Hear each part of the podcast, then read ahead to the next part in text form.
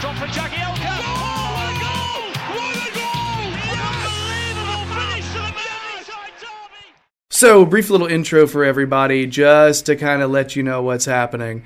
You'll notice that some of these are a little late in their timing. We had some tech issues, which meant we actually couldn't edit the footage until later in the week. So what we're doing is we're just going to take those and we're putting them together with our previews that we are uh, for the City match that's coming up this weekend. And we're going to just slap all that together. And it's one big, gigantic podcast for you to voraciously consume on your commute. All right? So... yeah, enjoy just a big hunk of content from Toffee Blues. So apologies on that. I was snowed in with a with a different camera, and things like that happen. Anyway, on with the show.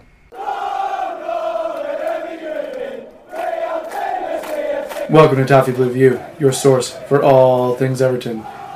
Jerry here with Terry and Max, and uh, you may notice. Well, if you're if you're via podcast, you won't notice. Maybe you'll hear a difference. But, uh, yeah, I'm not in the uh, typical recording spot uh, here in North Carolina. eleven inches of snow uh, just all of a sudden came out of nowhere. Uh, it's been pretty crazy. So, recording here at the house, making do, trying to make sure we can get you uh, all your Everton stuff. So, yeah. Um, so, guys, uh, just as a bit of an introduction... You know, thinking we maybe we start start off these things with a little a little non-football chat. You know what I mean? Um, something we haven't done for a while is just uh, talk about what we what we're watching. You know, I'm stranded at home, and I've been watching a lot. so uh, I'll just go ahead and tell you, I we, me and my wife just watched. Uh, there's a Bobby Robson documentary on Netflix called More Than a Manager, I think. And it is really well made, and it is very good. Is that on Netflix now? Is it? That's pretty quick. It, it was. It was good. Yeah, I re- like we. I, I was expecting just straightforward, typical made-for-T V kind of stuff, but it was. I mean, there are quality interviews, quality camera work, and it's really well edited. I have to give it a look. So, full full uh, recommendation on that. I. It's it's like it's all like out of sequence. It's not done. Like chronologically, mm. It's kind of mixed up, but it's actually done in a really effective manner. So yeah, I knew very little, and now I feel ashamed that I knew very little after watching that. You know what I mean? Yeah. Um, yeah. Good. Good story, frankly. Um, Terry, what have you been watching? I find that a lot. A lot of times, all three of us are watching the same stuff. So, like as far as shows go. So, what have you been watching lately? Uh, not in this case, then, because the only thing I'm really watching at the minute is I'm trying to get into. Um, You know, Vikings on Amazon Prime. Yeah, yeah. I've I've I've watched it on and off for like a couple of weeks, and I'm into like season. I think I, towards the end of season two, just start actually now. I started season three. I don't know what to make of it though. I'm sort of like sometimes I think, oh, this is really really good. I'm I'm really getting into this, and then sometimes there's like a week episode or two, and I'm just like, oh, I can't be bothered with this. But I mean, I'm I'm at the minute. I'm I'm not really. Focusing too much on any one thing like that. Other than that, I literally only grasped for that because I was really getting impatient for Game of Thrones. So can't wait for that to come back on in April. Mm. Uh, and that looked like this, you know, like might scratch that itch for a bit. Vikings, it's nowhere near as good, obviously, but eh, it's okay. I'll do. Yeah, I've I've talked to a lot of people who watched it and liked it. I've never watched one episode. I think it was originally on the History Channel here. Yeah. And uh, Amazon, I guess, has acquired it now. So I may watch one or two of those. I don't know. I, f- I found that uh, there's not enough material in terms of the Game of Thrones type material to kind of like scratch that itch. Mm. It's like trying to find that. Like I got done reading all the Game of Thrones books that you can, and I was like, what's out there like this? Mm. You know what I mean? That's like that well well written and... uh it was like a chasm. I had to just move on to something else that was well, that was good, that wasn't maybe just fantasy. You know what I mean? Um, yeah, that's a tough one. Let me know how you like that though, because I'm, I may actually start that on my own. I seriously doubt my wife would like it. Have you seen the T V series Rome? No. Like only two seasons of it. I think it's the most expensive show ever made, but it's um, I did hear that. A bulk of the people who made it. And now making Game of Thrones, so It's not as good as Game of Thrones, but it's, it, you can see it, yeah, that it's like sort of like related. It's like a prototype Game of Thrones, mm-hmm. um, in the way, you know. Obviously, it's it's loosely based around real stuff, uh, real events, mm-hmm. and real real people. So it's obviously can't be as fanciful as Game of Thrones because it's set in a non-fantasy world. But you'll like Rome if you like Game of Thrones. It's it's it's mm. like a sort of alien model of it, sort of. But it's hard to find now. I mean, I don't. I, I think it was on Netflix here. I'm not sure whether it still is. Possibly is in America, but that's that's not a bad one to get into. It may be on Amazon. Amazon acquires a lot of those H B O shows. So, a lot um, of the same actors as well. Like not not major ones. Like yes, mm-hmm. not like you know. Sean Bean or Kit Harington who plays Jon Snow, anyone like that, but a lot of the people who populate the sort of worlds of Game of Thrones on screen, they all re- turn up in Rome as um, mm. as parts as well. All right, uh, yeah, that's that's interesting. I also, I'm I'm hearing both of those shows are not shy about the nudity either. They're not playing around. They're like, hey, you know what? You want naked people? We give you naked people. Here you yeah. go. Max, what have you been watching, man? Um, I've been going easy on my series as of late, really. I think the, the last series I dabbled with was I was trying to catch up with Narcos again. I think after yes. um, after pa- after Pablo died, it, it was as if I was like expecting him to survive or something. I kind of went off the trail and just kind of because I really liked the actor and I thought the actor was so good. And obviously, they kind of stayed true to real events and followed the Cali cartel. And I watched yeah. a bit of that. I'll, I'll, I'll dabble in it every now and again, but. I was seeing the other day, it was the anniversary of Scarface, so I, I stuck that uh, on last night and watched that. It's one of my all-time favourites. In the third season of Narcos, they have some characters who are watching Scarface and talking about it. So it's funny you say that. Uh, yeah, because the third season is in Mexico, um, with just a totally different vibe, mm-hmm. and uh, it's it's still good. Like I still like the show. I was I was like you. After, when you don't have Escobar anymore, you're thinking, how do I survive? No, it's not the third season, maybe the fourth. Yeah, maybe no, that's what I'm saying. Narcos, Narcos Mexico is an entirely new show. Yeah. Is it not? Yeah. Yeah, I always just consider it like the next yeah. season, though. You know what I mean? That's just mm. me being silly. but, but uh, yeah, it's good, too. Diego Luna is in it, um, and he's doing well. It's just, that's a show that should not have been good after Pablo, but it still managed to be well written and well put together. Mm. Uh, the Mexico one's a whole different vibe too. It's solid. Recommend. Cool. Very cool. Well, we sort of are seeing the same stuff. Here we go. All right. Uh, so uh, I guess that's that, that's it for non-football stuff. You know, or we'll we'll we'll actually get into to, to why you're here. Uh, to kind of sum up for podcasters, uh, what's happening this show. Uh, we're going to start with a Watford match reaction. Um, meh. There's a preview. Meh. Uh, they're going to talk about penalties. Uh, it's just something that I feel like is is uh, a lot of Evertonians are talking about today. Um, because it's not the first one he's missed this season. Which is weird, because he's kind of known for being like a clutch guy. Uh, so, strange. But we'll discuss that. Uh, then we're going to talk about our new signings. Marcel Brands uh, spun spun gold this summer, but we're going to rate them because you know what? That's what podcasts do. They rate things. So we're gonna we're gonna rate our signings from this past summer. And also, just like I mentioned earlier, you're going to get uh, Man City uh, preview and starting eleven segments at the tail end because this is a supersized Toffee Blues podcast.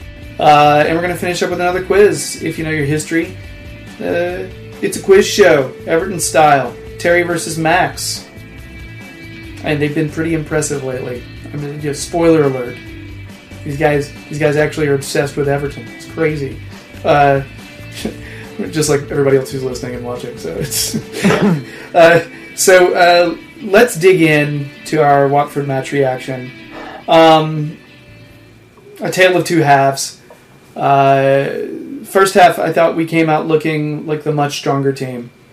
Um, and it wasn't even close. Uh, we were pressing really hard.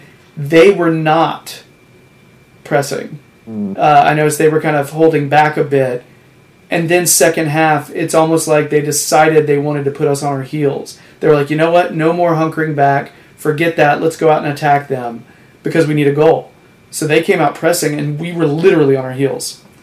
Um, so, uh, Terry, let's start with you. Why do you think it took so long for us to react to their pressing in the second half? I mean, it seemed like we didn't wake up until we made some subs.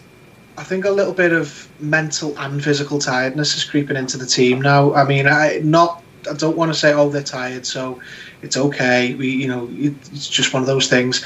But you can see the players are starting to flag a little bit now. And they, at that five to six minute period where we conceded the mm. two goals, you could just see they were all all at sea. They needed they needed to be pulled out of it. And I, I don't even think it was the substitutions that did it. I just think it was they just had, they just played their way through it, because the substitutions came on. They didn't really affect the game like they had in previous weeks. And I think now we're starting to see, yeah, we've got a, this really good eleven, twelve to thirteen at most players. But outside of that, we, you know, I don't think the manager trusts a lot of them. So it's a massive wasted opportunity, that game, and along with the Newcastle one. The Newcastle one, I thought, was very frustrating because we had so much more of the game. We were a much better team. We just couldn't find that breakthrough. This game, we were like two different teams in the two different halves. We, we were we were at it in the first half. We were playing our football. We looked, even though they were giving us a game. I don't want to, you know, um, minimise them. They were they had come to play to to make yeah. it difficult for us. But in the second half, they, we just allowed them to bully us. We we got we were getting.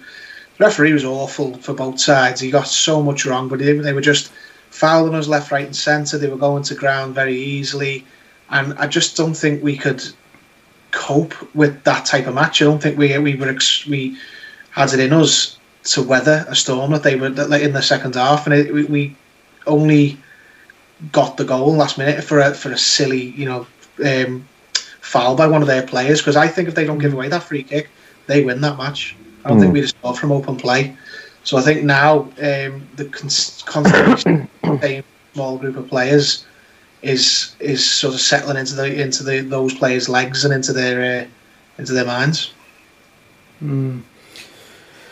Yeah, thinking about that, they the only sub that really seemed to make an impact was Lookman, uh, in terms of actually push putting pressure on the opposition. Immediately as soon as he got in, it looked like there was, but there was this period where there was no more, nothing was working, mm. and they were the ones. It's almost like, you know, we had a little little spark, and then they went back to pressuring. And it really wasn't until the last, like, what, fifteen minutes, ten minutes, maybe ten, where it's almost like, because I felt like we had a loss coming. They were they were they were time wasting, as they are fully entitled to do, um, and they were pressuring, and we couldn't get anything going anywhere close to the box. It was really frustrating. Mm. And when we finally did, we were crossing it into the box the way we've been every doing every single time. Just fruitlessly, just crossing, crossing, crossing, not really yielding anything. It, it, it's it's starting to get a little frustrating when we need a goal to attack the same way every time. Mm. Um, uh, they were physical, uh, but mainly physical with Richarlison. That's the main thing. Max, do you feel like uh, the fact that he tends to go down easily is starting to uh, have a negative effect on the referees, and that they're, even when he actually does get fouled, they're kind of like, nah, get up regardless, you know? Because I think one out of every five times he fell down, he was fouled. That's that's always you know? inferred about every player who's subject to a lot of fouls, though, isn't it, Jerry? I think, mm. you know, Eden Hazard, Wilfred Zaha, you know, throughout throughout football history, you, you'll always have players who are hacked off and complain about it, and then, obviously, mm. the referee, whatever their judgment may be. But I don't think that was. I don't think that's something that we should highlight as our, our reason for us being so lackluster. I thought that. Luca, oh, that, oh, definitely not. I mentioned it because I think Richard. I think it was it was a targeted thing. It seemed very clear. We're going to be physical with Richarlison oh, today. Of course, you know what I mean? Of course, it would have been, because I think this this, this fixture kind of had this weird fake fairy tale kind of, and all these narratives coming left, right, and centre. It was like a, almost, you know, some sort of fake derby, like the way people are referring to it. Oh, the Marco Silva derby, the Dadcars derby. It was a good game of football. The two really good teams, I thought, you know, technically and physically. I don't think, well, I mean, I thought we were on a bit of an upward trajectory, but following that Merseyside derby loss, I think we're um, not panicking, but I think we've just mm. lost our way a little bit. Um, in both technical and physical aspects. You know, two good teams. It was, you know, drama as it was in the fixture last season. Uh, disappointed to have missed a penalty. Shouldn't have happened. You know, we should have should be putting that away. Me personally, I know you referred to it as a, as a, a game of two halves, but I thought we, we looked slack following our goal. Really, I just think when that, you know, obviously Richarlison started getting that goal against the former club, and it looked like Watford kind of drew some motivation from that. Um, obviously, as you said, they come out with a lot more in our face and tried to cause us problems. The substitutions were really, really weird. Um, I, I know I'd probably complain if they were too defensive, but going gung-ho causes us to lose our shape, and if we're just going to take the same approach with launching balls into the box and, you know, trying to pump the ball into the position of maximum opportunity, that's not going to work, and we should realise by by now it isn't going to work. Like, the players that get the ball to feet, such as Lookman, Lookman's always a sensible substitution, I think, because you know he can create something out of nothing. Yeah. I think the more that you bring in the likes of Calvert-Lewin and Tosin on, and they don't they don't deliver, you think, oh, we're, we're going to have to start looking elsewhere for these these impact substitutions, because, you know, bringing two of the forwards on, it causes us to lose our shape. And as I said, Luca Digne deserves full credit for, for getting us out of jail there. Yeah, and and he played well before that as well. It's not one of those things where he had a crap game and all of a sudden he just completely nails that. I, I would have bet I would have bet money on Sigurdsson actually taking it too. Mm. That's the crazy thing. Um, and what's, what was funny, did you notice Richarlison acting like he wanted to take it? Do you see him lining up like he actually wanted it? And it's almost like it's like if Silva and Dean gave at all, he would have been the one shooting it. And I'm just like, thank God. Thank God. Mm-hmm. Thank God. It came, it came to our senses. That was just, that was crazy. Um, I noticed something during this one that people are, you know how we talked about how Liverpool, one of their pressing, pressing triggers was Ghana getting the ball? Mm-hmm. Mm-hmm. This time it seems like people are wanting to crowd Gomez. And it's almost like they're wanting to crowd Gomez to make sure that he can't create anything. And it's almost like they're letting Ghana on the ball. It's almost like a reverse tactic to, to the other one. It, it's interesting. And both of those revolve around Ghana not really being able to create much of an attack for us. I'm glad you mentioned this, actually. I was going to bring this up about... They, they did a really... thorough bit of homework on us, because not only did they harass uh, Andre Gomez on the ball the same way we did to Jorginho when we went away to Chelsea, and obviously, as you've touched on, they let Garner, let Garner have the ball because he can't pass, so he can't damage it. They did it with a few different players. I mean, they clearly had um, identified Yerry Mina as potential free kick um, source, and to be fair, he should he should have went. He, you know, he, there was a, a lot of times where he, he could have been booked that second time, and And he, and he wasn't. And, um, you know, so physical with Richarlison, um, all over Andre Gomez when he got the ball, running, not trying to have a physical battle with um, with Mina, because that's what he wants. Have it run at him and try and get him to mm-hmm. try and put him in a position where he's uncomfortable. They've done a really thorough bit of research on us, and they nearly got a win out of it. We were quite, mm-hmm. lucky, not, quite lucky to get something. Uh, did you feel that was a, a penalty, the one on Mina with success? Yeah. Or did you feel like that should have been a card at least? Uh, it was def. Oh, the one where Mina. Um, Second half. Yeah. I, I did. I, I mean, I, I can't remember whether it was in the box or not. It's definitely a foul. And it's, it's right on, right on the border. Yeah, it was close. Yeah, mm. That that for me is a foul on a on a card. If that was the other way around, I'd be I'd be flipping tables and throwing, throwing babies in the air. And oh, I'd, that I I I'm not weeping too much for Watford, because a they're trying to drum up this um, this phony sort of grudge with us, and they're so far beneath us we don't care. Like, historically, who the hell are they? And second of all, we've had a lot of refereeing decisions go against us this season. Like uh, the Arsenal goal that was offside, the mm-hmm. penalty at Old Trafford that wasn't a penalty. And Martial's dive. Yeah, yeah, it was... we've had loads of that. So when when we get away with it, it's like, it's not okay, but you know. It, it, so we we've we it's not like we're getting it all the time. We we we've been. We're still in major credit for refereeing decisions this season. We're still few. We're still due a few more. Mm. you notice the teams that were pushing at the certain moments were the ones that got got a lot of good fortune. I would say the only good fortune that they had, that or that we had when when we weren't pushing hard, was when Mina, you know, took down Success. Uh, in that, yeah, that was the only one though. Uh, yeah, and, and I got to be honest on that on that one. I, I saw it five times, and all the times I thought Mina got the ball first, reached around him, got the ball first, and then got the man. Um, but then everyone, everyone said it was a foul, and then I start di- doubting my own brain. You know what I mean? Where I'm like, maybe I'm the problem. You know, that's just me trying to be rational, I guess. Um, and if Terry disagrees, well, then I'm probably wrong. Uh, so, so uh, but it's just such a this particular. Uh, you know, we had some good fortune and they had some good fortune. Mm. You know, it just uh, it just kind of happens like that. Um, yeah, the own goal for we, a start. How lucky do you want to be that we put a goal in the net for them? Like, yeah, we, we yeah. may have got away with a couple of them, but the, the we, we gifted them a goal, so and, and missed the penalty. So yeah. they've had yeah they've had a look themselves. So can't really complain.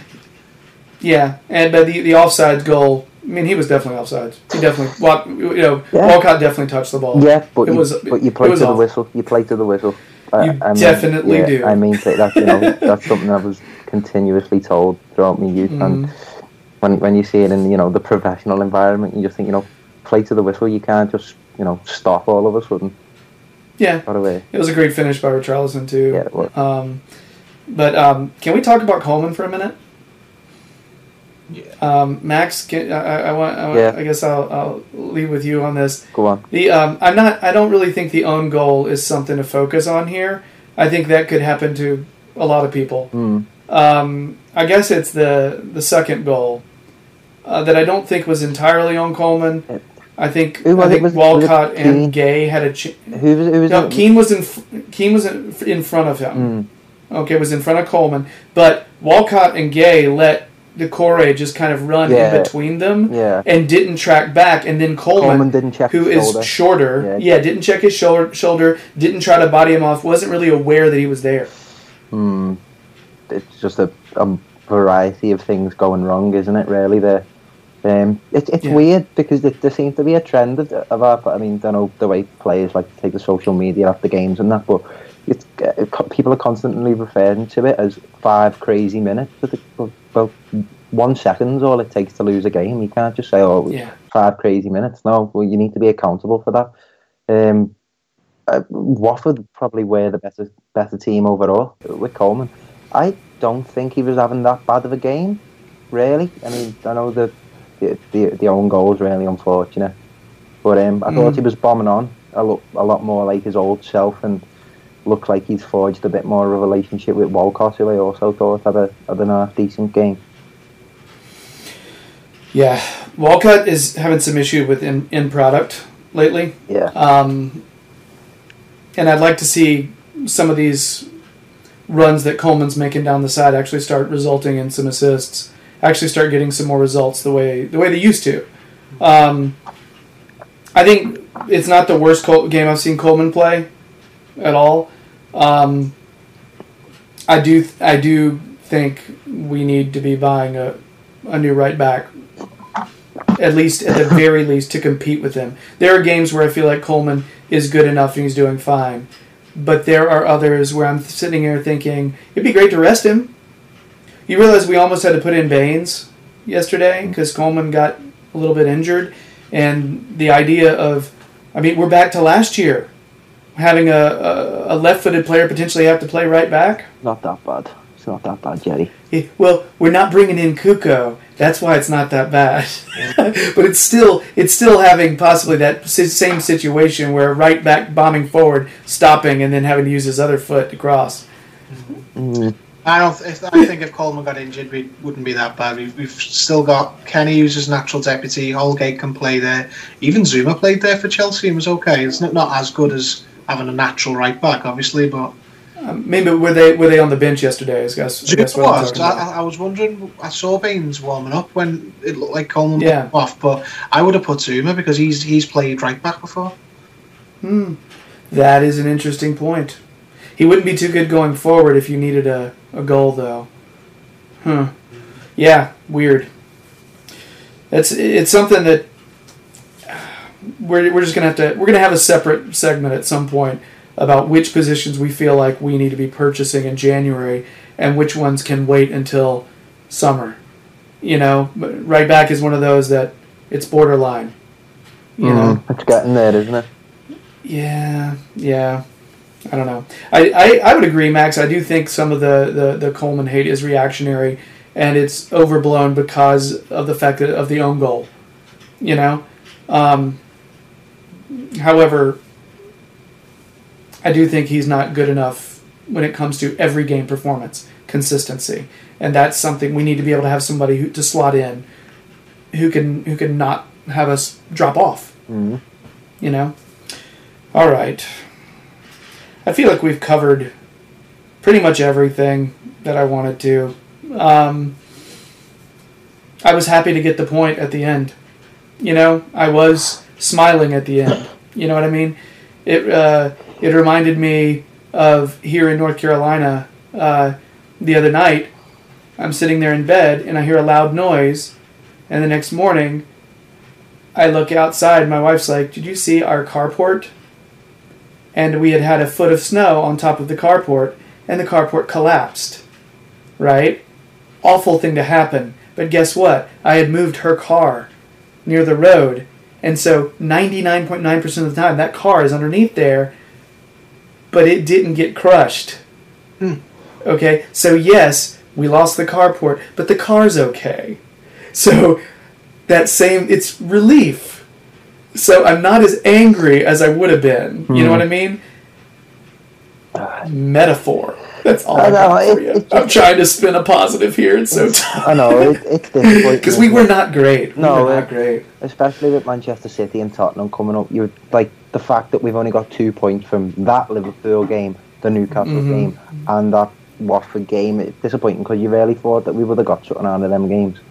Mm-hmm. But um, seven points. Uh, yeah. And it could have very easily been seven points, but it's a long season. People get to two. It really is. Two, they they, they knee-jerk a little bit too much. I mean, we've played the majority of the best teams away from home now. So I, I can't remember who it was, but I looked at our fixtures for January today. We could win all four games in January, and then all mm-hmm. of a sudden everything's looking rosy again. But oh. It is disappointing. I don't want to minimise that. It, it's just... It, it's a massive wasted opportunity to make some grounds on it, the top six, but I think it might might be a step too far this early anyway. Yeah, but um, wise, I mean, if you've only got if if you're relying on um, eleven to thirteen players, you're not going to make the top six anyway. Yeah, I'm not doom and gloom right now. I'm nowhere close to it. You know, I still say last year we lose that game. I think last year we would have lost that Newcastle game as well.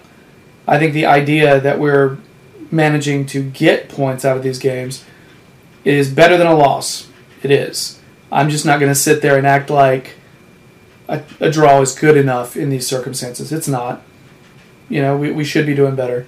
Mm. We should be, you know, anyway. But I do think we'll we'll continue to grow. We'll be okay. You know, it's nice to be on the other end of a late winner, you know, or a late goal. You know what I mean? It's nice to be on the other end for yeah. a change. So, okay. Yeah. Conflicted. Really conflicted after this one. Um, I'll tell you what, though. If we play the way we did yesterday, coming up against uh, City. Mm. Not going to be pretty. Forget it. No. no. And I don't think we'll play like that. I don't. But we'll see. All right. So I guess that's it for our Watford match reaction, everybody. Um, like I said before, it's a big meh.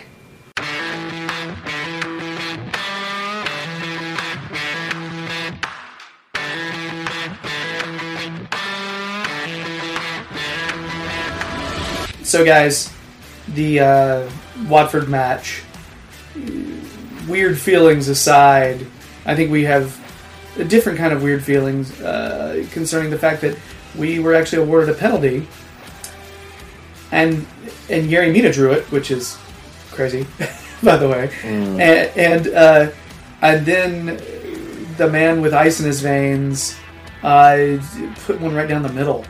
on the penalty, which I'm I'm just not a big believer in that. I feel like just in case, make make the keeper work. You know what I mean? I feel like it's almost overthinking it. Uh, pick a corner, go with it, whatever. You know, that's that just always worked for me. But I'm just some dude in America. Uh, so guys, Gylfi's missed a couple now. Uh, Max, do we keep Gylfi on, or do we have somebody else step in? And keep in mind it's somebody that would need to already be on the field. So well, we can't be like Baines, come on down. I know, yeah.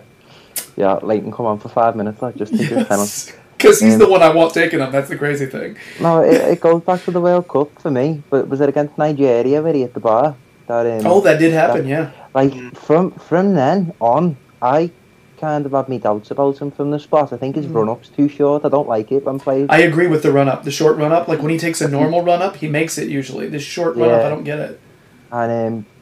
I don't know. I, I always, when it, when it comes to the penalties, I always refer my grand, my granddad. I, I don't know whether it's just from watching. My granddad played for Everton at some point in his younger days, but I don't know whether That's it's awesome. from watching them or or playing. Because I know he played with Dave Hickson, but he always talked to me about Roy Vernon, a, a player from way back who played for Everton. He said he's the best penalty taker that he'd ever saw because he used to turn his back. He'd he'd already have his his, his corner in mind, and he'd just run at it and hit it in that corner. No, no funny business about it. Yep. Pick the corner, hit it hard. So, from that approach, really, it's whoever can hit the ball as possibly as hard as they possibly can and as accurately as they possibly can from twelve yards. Mm-hmm.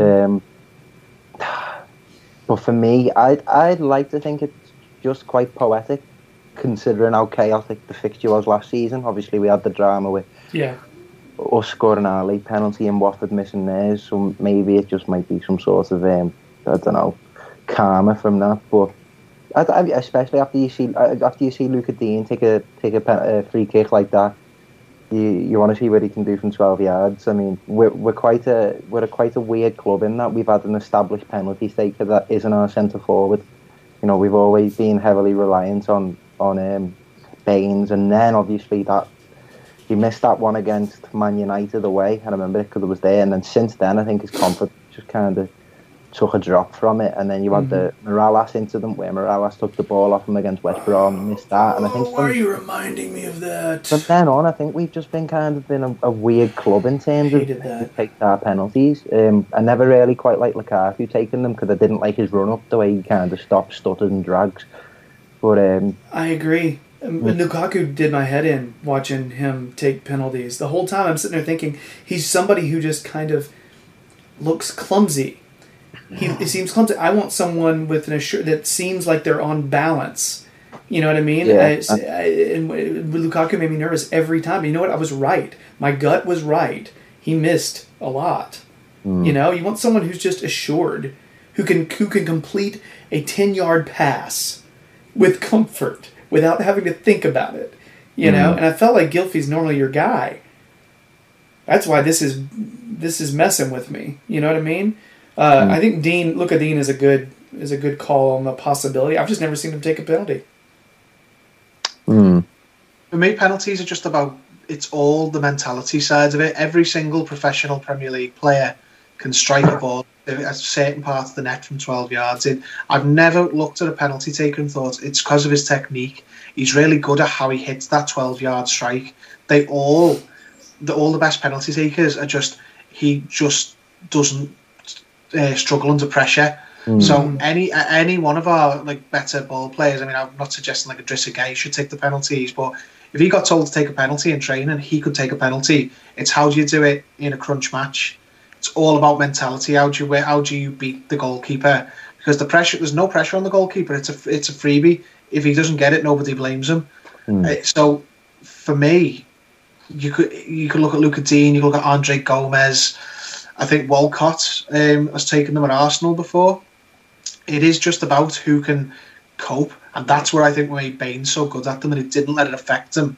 He just mm. walked up and said, right. You know, he's laid back. He's Leighton Baines, isn't he? He's not. He's not phased. So he just he, he didn't have an amazing sort of trick to his penalties or a, or a special technique or a way of hitting it. He just picked a side and hit it hard and fast, and then just stuck to it. Whereas guilty now. I, I think he will come off penalties. I think Silva was asked about that, and he sort of said, I'll take that decision rather than... And I think yeah. when when managers get asked about penalty takers when they miss, I think they, they give one of two answers. They say, I'll make that decision, or no, he's our penalty taker. To, yeah. Yeah, so I if agree. He's going to stay on them, uh, he'd, have, he'd have said so, but... Only he'll know from training. He it could be someone who surprises you. Uh, you know, it could be Bernard. You don't know. It could just be anyone who can master the mental side of it, the sort of the pressure. Because Richarlison would be a lot of people's choice just because he's a he's a good attacker. Not for me. Not for me. He, he, he seems like the kind of player who, who he, he plays too much on uh, on the cuff. He, he's too he's too raw. It'd bother him if he, if he missed it. If he missed the penalty, he'd, he'd he'd be finished for the whole game. And if it was a big penalty, he'd overthink it. Yeah. And it just and on Lukaku, just what you said, he he didn't have the mentality. He just Lukaku's penalties were like his goals. He he would score if you were already three one up.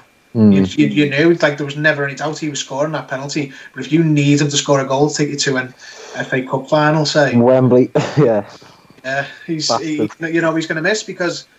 It's just not. It's just one of those things. So, Gylfi's coming off them. It's got to be. He's he's been given them, and he's he's he's he's spewed it. He's he's not he's not done well enough now. He's he's missed two in quick in, in this part, first half of the season, and it's just finding who, who the right guy is. Predicated on, the, you know, it being like all mental, all, all mental. It surely got to be Luca Digne. Planting a free kick, top corner, ninety-sixth minute. Mm. Surely that's got to be some indicator. Luca Digne is on the list for me. I think your your shot of Andre Gomez, Terry, is also a, a good a good shot. I, the whole mentality aspect, I think that's a bit. I think it's it's mentality meets technique. You know, I want somebody. I mean, uh, mentality thing. I, when I was in high school playing, I, I never missed a P K. Until the last one I ever took. And it's the only one where I changed direction right before my run-up. I decided, I, th- I overthought it. I thought, oh, this keeper has been talking to my club teammates. He'll know I always go this way. So he'll go that way, so I'll kick it the other way. And by doing that, I didn't refer to my technique at all. I just, I it was an awful kick. It was horrible. And it's because I overthought it. You know, I, I it was mentality, entirely mentality, because I'd proven with technique before, but that mentality. So it's just a matter of having both. Mm. You know, I agree about Richarlison. I don't think he's the guy to take penalties. I don't. You know, I don't know if, if anyone. I think the the one that the, the attacker. Uh, I don't. I don't know. Bernard, I think, was a good mention. I think Tosin wouldn't be bad at it either. Um, That's what he's on but he's not going to be he's not going to be in that often. Yeah, he would be my first choice, but it, behind Baines, obviously. But much like Baines, it's whether he's on the pitch. You need to look at that starting lineup last night, which appears to be the starting lineup until we buy, mm. unless we buy any new players um, from that group. It's no obvious candidate, but it's it probably can't be Sigurdsson now. Maybe, maybe it'll go back to Sigurdsson if he comes off them for a while, but. At the minute, he's, he's he's I think he's missed three of the last six. So that's a fifty percent ratio, which is not not good mm. enough. Penalty taker. I think it goes back to let's. I think taking a little bit of pressure off of him is a good thing. It goes back to when we discussed him one time, the idea of him being one of our good players instead of the good player. You know what I mean? And the idea of just saying, you know what, we have some other people who can handle this. You just play.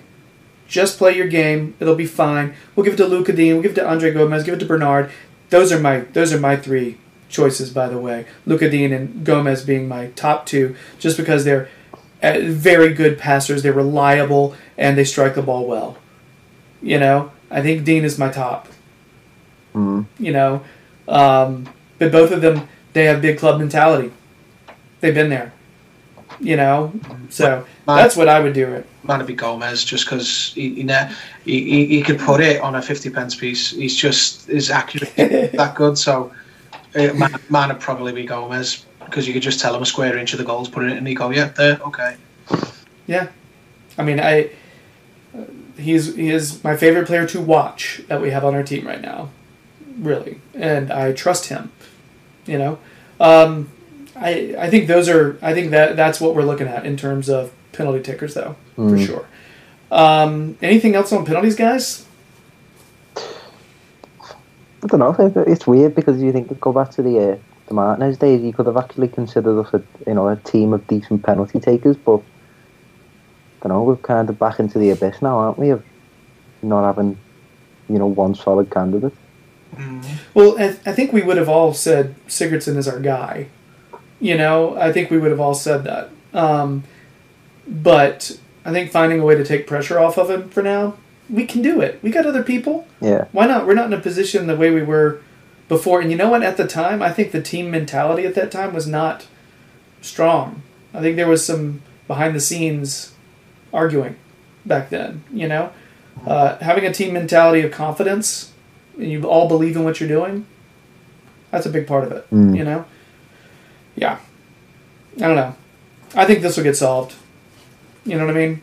Mm. I'm just glad it didn't cost... At least we got one point out of that, you know? Fortunate. I guess that's it for our Who Takes the Penalties segment. Luca Digne, Andre Gomez, one of those two guys. Let's do that. I'm good with that. So are they.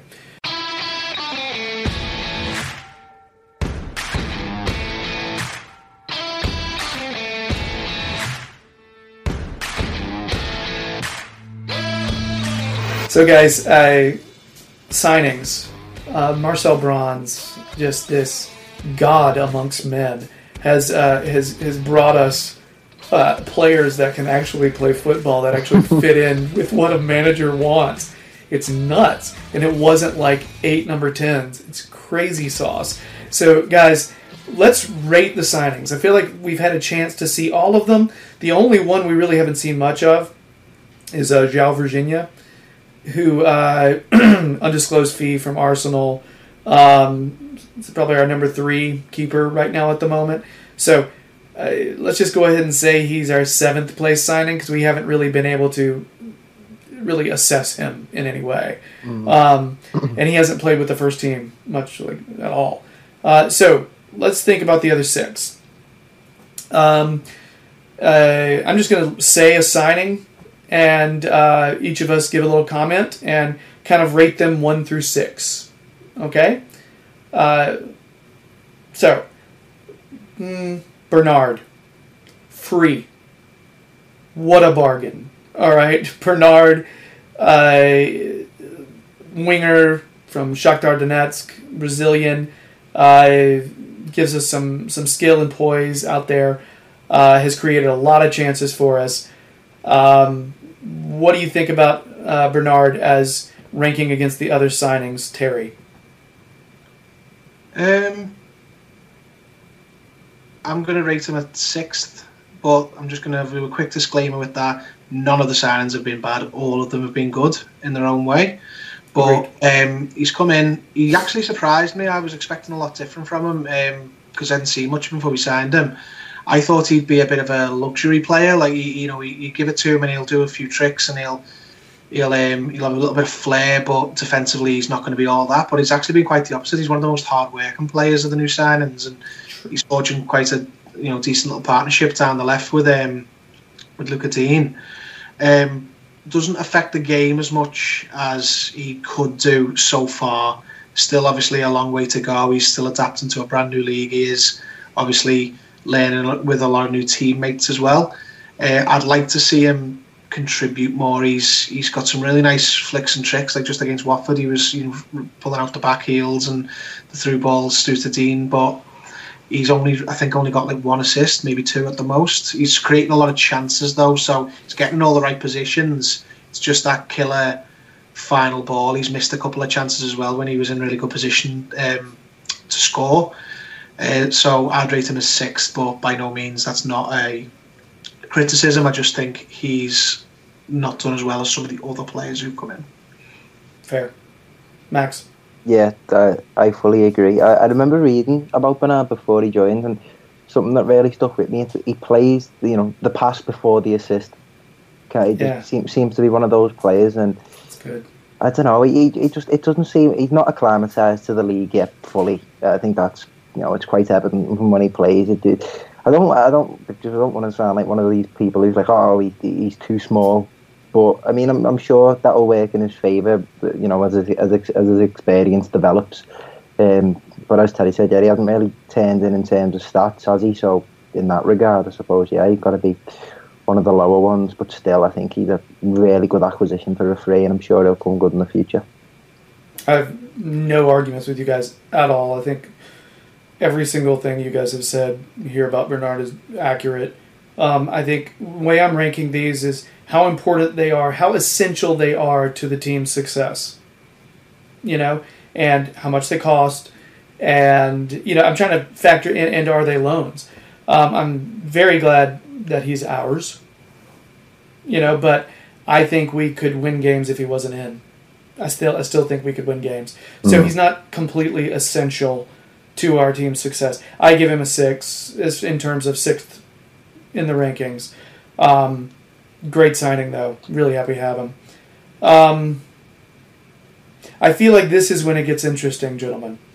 Uh, Andre Gomez, loaned from Barca, a two million, two point oh three million pound fee. Mm-hmm. Um, was injured when we when he came in, has finally begun to start playing, and he's just beautiful. So, Max, how do you rank the beard? Three in both, any he's right. I'm gonna I'm I'm I rank him as second because I know I know I'm gonna say for me first. I don't know whether it's just because I like being a bit edgy, but I'm gonna go for second. Like, you watch us last season, the amount, like how easy it was to break through our midfield was just ludicrous at times, and the poise and the composure that he brings when he's got the ball, when he hasn't got the ball. As as Terry said in the last video, like as soon as he picks up this ball, it, you know, people are crowding him out and scared of what he's going to do. Um, he's took to the league like a duck to water. Physically, technically, he just seems really capable, and it's got to be turned into a permanent. Terry. Can't disagree with anything uh, Max has said there, apart from where I place him, I place him at number three. And that comes under the disclaimer. If we had signed him permanently, he'd be number one. Because he absolutely... You just stole my words, Terry. I'm sorry. No, that's fine. It means we agree. It means I'm not totally crazy. So that's... Sooner or later, we'll let you go first. No, um, no, no. I prefer you guys. Yeah, he'd be number one if he'd been permanent because he absolutely runs every single game that he plays in.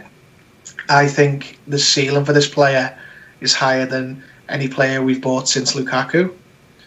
Mm. And I honestly think if we sign him permanently, he has the potential to be the best player outside the top six easily. He's that good.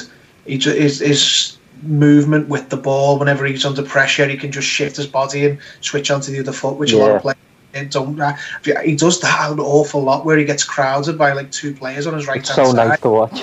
He shimmies his body, he shifts it onto his left foot, with his weight, shifts his weight to his left, and then just puts an inch perfect pass with his weaker foot out to the wing. It's just like he's impossible to sort of harass off the ball because he, he doesn't favour any particular.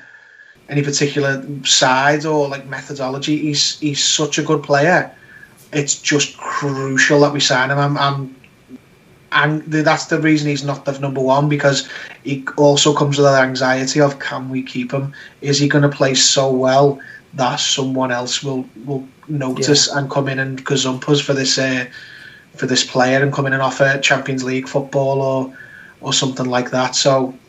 Absolutely outstanding player. I, I was worried when we signed him because obviously he hadn't, you know, played well at Barcelona. He'd, he'd had his problems there, and there's always a risk when you sign players from um, leagues like La Liga to the Premier League because the physicality can sometimes be too much for the players. Look at Sandro; he played okay in, in La Liga, and he, he just couldn't take to this league. Whereas yeah. Andre Gomez looks like he's more of a Premier League player than a La Liga player. He's mm. physically. up to the up to the league, which is yeah. which was a big surprise. So, yeah, can't say enough nice things about Andre Gomez and that beard. Uh-huh. So, uh, similar thoughts to Terry. Uh, uh, he would be first on mine, but I'm taking the impact of him only being alone.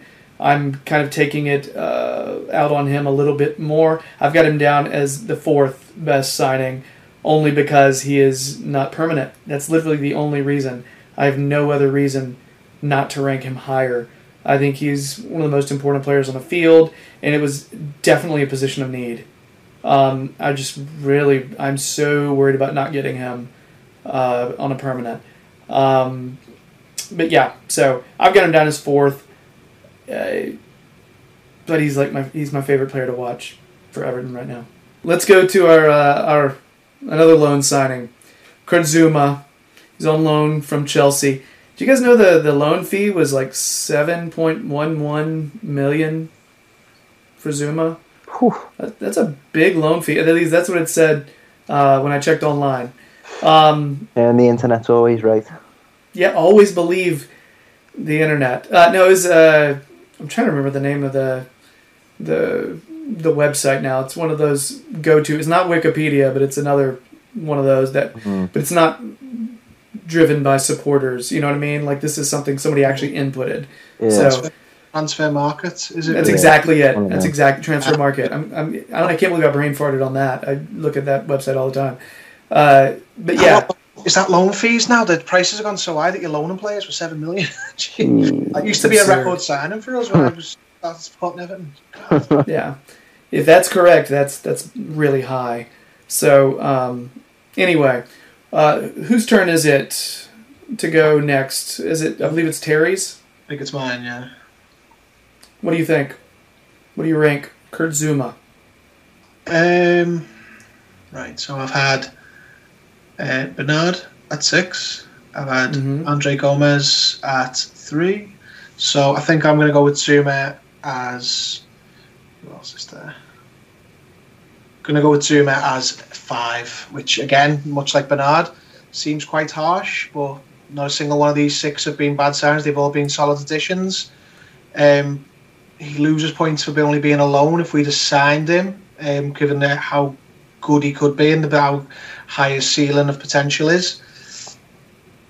He, he's a solid player. It's, it's re- he's really unlucky not to be in the team right now. He only came out just because of the he had to, to because because mm-hmm. Chelsea because he couldn't play against his parent club, and Yerry Mina did such a good job in his absence that he retained his place. I hope we sign Kurt Zouma. I think but between Mina, Keane, and Zouma, we've got a solid group of centre backs there mm. for quite a few years who can get better. Great athlete. Um, really, he's he's needs a little bit of work on it, on the ball, but he's never been. We, he wasn't missold. He was never portrayed as a ball playing centre half. He's not, but he's he's a really good player. He's just he's just lower down the list than Yerry Mina, because I don't think he's done any worse than Yerry Mina. But he loses out just on the fact that Yerry Mina is officially our player, and yeah. um, Zouma isn't yet at this point. So, yeah, I'd rate him at fifth. Max? Likewise, I'd, I'd go for fifth myself. Um, I think his value is going to, you know, it's going to reveal itself a lot more. I think Keane and Mina struggled against pace in that Watford game, and I feel like it might be a way where Zouma starts seeping into the team a little bit more. Um, I do like him. I think he's a fantastic athlete, and it's.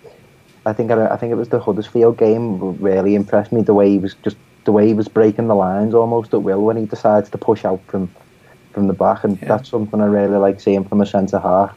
Um, he's a weird one, obviously, because you've got you've got Mina as this sort of, you know, Colombian World Cup hero, a marquee signing.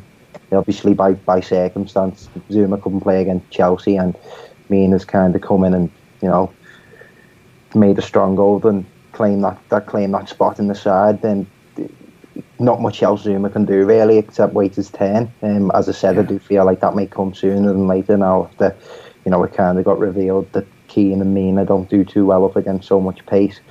But, um, yeah, similar to Terry, I, I'd put him at fifth because, you know, players have... The, all the signings have been great, but there's just others who are holding higher esteem. Yeah, I got him in fifth. Um, I think Gomez is more essential to the team. uh, which is why I've got Gomez rated ahead of him. Uh, but both of them are loans. Uh, and I feel like Gomez is the more valuable loan, and Gomez cost less in terms of loan fee. So uh, I, I agree that Zouma is uh, equally valuable in terms of Mina, uh, but just the fact that Mina's... We bought him. You know, that's that's it. And that's really all are in, all that enters into it for me. I think both of them are good center backs, and I trust both of them. How nice. I, we have three center backs right now that we trust. Mm. It wasn't always like that. For a little while there, we had zero. So, yeah, the kind of De La Feu doppelganger, Luca Digne. Uh, Terry posted that Spider-Man meme, but then facing each other, pointing, and I was just like, "Oh, that's so good," because it's just when you look at them without without without smiling, if they just look very serious, you know, because I feel like their smiles are different. Mm. They look similar. They mm. they do. So it's just trips me out.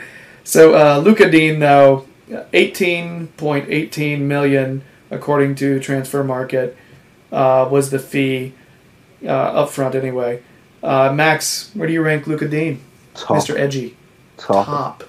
Suave, tattooed Frenchman at left back who looks like he's been there for years. He is absolutely fantastic. I love him. Like, that that free kick aside, like, he's just been absolutely fantastic. I mean, that, like, coming in at left back, I mean, Baines isn't a legend, but he's, you know, he's got some iconography around him down, down these ends, and to... to, to adapt to that position so smoothly and so, you know, effortlessly. He, he's obviously, you know, he, his relationships in the team are, are evidently starting to improve. You know, he's forging a relationship with Bernard down that left. You see him up and down a lot. Sometimes he gets caught out defensively, but you can let that slide because the way our, our full-backs bomb on so much, and I think that's something that Evertonians like seeing. He gets the club, he loves the fans, the fans mm. love him right back. Um... He's fantastic, isn't he? Top for me. Yeah. Terry, what do you got him? A very, very, very close number two. I was very conflicted about whether putting him top. Um, everything that Max said, just echo that. The relationship he's got with the other players, the relationship he's got with the supporters already. I absolutely love Luca Digne. I think he's one of the better buys we've made um, post David Moyes. Um Just on top of everything Max said, it was the first um, job in this squad uh, for, for the new director of football in the summer, Marcel Brands, was we need to buy a left-back. Last season, we had an absolute disaster where our only recognised left-back, who was thirty-two, thirty-three years old, was tr- being made to play two games a week. Not only...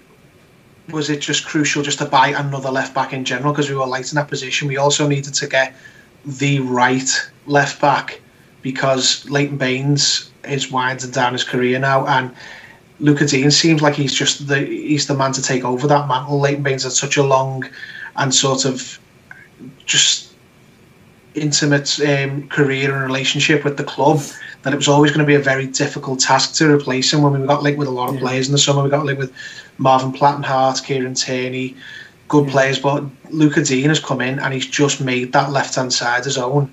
The, who, who plays in front of him is still up for debate because there's Bernard, there's Richarlison, it, even and Bernard, um, excuse me, Luca Digne is not up for debate, even though he's got a really strong understudy. Nobody even contemplates him. Yeah. So he's he's a very, very close number two for me. I think I think he's great. I love him. I think he's been one of our better buys.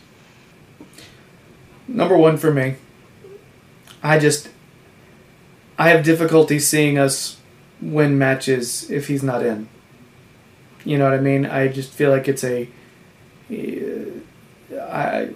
Like, I think Baines could come in and maybe fill in for a little bit, but I just Baines is not obviously not the player he was before. Uh, he's just essential. Yeah, Luca Digne is essential to this season, and that's why he's number one for me. And the cost was uh, again a bargain. Mm. I mean, uh, you know, four years ago that's a fortune, but but now it's like the market is like you know paying less than twenty for a starting left back who's creating a ridiculous amount of chances and also stout defensively, that's fantastic. Yeah. You know? So, yeah, he's he's number one for me. Uh, there was another player who was, who was a close second, though, and we'll get there. All right? Mina. All right? We bought him for twenty-seven point two three million dollars. Uh, he's actually gotten to play some, so it's we can judge him fairly now. Uh, Terry, where you got where you got Big Yerry? I've got Big Yerrance at um, number four. He's um, he's done he's done a lot better than I thought he would. Not that I thought he wouldn't do well. I just I worried that he'd struggle to adapt this league more than the other players. Because of well, we, we saw him play internationally, and, and he, he he likes a foul. He he loves he loves to like wrestle with the other players, and you know really have a, a run and battle with his uh, the man he's marking. And I thought he'd get penalised a lot in this league for that, and he still might. I'm not ruling that out. He's you know he's skating on his luck a little bit in some games, but it hasn't been as much of an issue so far as it, I thought it would be. So he's just above Kurt Zouma. I don't think. I think him and Zouma have done about as well as each other in terms of how strong they've been defensively. Meaning, obviously, as I said in the Zouma point, uh, shades it because he's our player. But he is clearly a major building block of this new team. He's been brought in, he's chased all summer, and I just I think there's more to come from him. I think we will see goals from him because he's a good threat in the air. I think he's been unlucky not to get it a few times. Obviously, he's not... He's not, he's not gone unnoticed by opposition teams. They're obviously very heavily uh, marking him when he's on set mm-hmm. pieces because they know that he can be dangerous because the whole country saw him do it against England. Yep. Um, very good player. Um, along, I think the left-hand side of our defence um, was replaced in the summer, and I think the two of them are great buys, Mina and Dean, next to each other, two, our two permanent Barcelona buys. Good player. Maximiliano, what do you got? Fourth myself. I, I I rate him very highly. I was, he was probably the one when we brought him in. He was the one that I was most excited about. He, you know, he he's like he's a very marketable player. You know, he, as I said earlier, he, he, he has this all this love that comes from Colombia. Obviously, he scored those goals at the World Cup, and, and you had you know, is he going to Lyon? Is he going to Manchester United? No, he's going to Everton. Come to Everton. Um, And, you know, the the doubts that we had, they exist. It's not like they don't exist, but, you know, your heart's in your mouth sometimes, particularly, you know, if we're playing off from the back, we're too risky and he looked a bit too clumsy with his feet. And, you know, that point that Terry brings up, of it, he just loves a grapple, doesn't he? Loves being hands-on, which you can't get away with in this league. But, you know, I'm sure as time goes by, he, you know, he'll pick it up and he'll learn and he'll he'll, he'll develop both technically and physically to the Premier League, and he's going to be a real, you know, he's, got, he's in he's in the core of this team, isn't he? I think we're going to, you know, I think he's going to be one of the, you know, ideally he's, he's the the name on the team sheet, isn't he, in terms of centre halves, and with the, you know, with Michael Ge- Michael Keane coming good, it's it's it's them two at the moment, but um, yeah, fourth for me. He's in the third spot for me. Uh, Big Yerrance. I, I'm sorry, I'm just hmm. ripping that and using it. Uh, it's yoink. uh, yeah, uh, he's our player, which is why I've got him above uh, above Gomez. We've technically purchased him, and he is is a starter. Um, I also, I, I'm not as bothered by his. Uh, tendency to, as you said, loves a grapple. I think that's the best description of it. He does love a grapple. That's exactly what it is. His, I feel like the majority of his fouls are up top. You know, he's he's really, really wrestling yeah. with players, which I think I do think you can get away with more in the Premier League than you could in Spain. You know, than you could in well anywhere. It's the most physical league in the world. So uh, I think he actually. Fits in. Reminds me of Fellaini. I remember when Fellaini first first joined, and he was kind of flails about with his arms and his elbows. But um, yeah, I'm he sure still does that, it. Man. Oh my gosh, Fellaini's just like, oh, that's your hair. You're mm. coming here. You know, it's. comparison, that, that is a great comparison. That Maxi is very, like, in, in sort of that mould of player. He's very a Fellaini-type player. Like, he's crucial to the team and has a massive impact on the games he plays, but it's not always good because yeah. like, he's so close to the wire. Uh, yeah, I I like him a lot.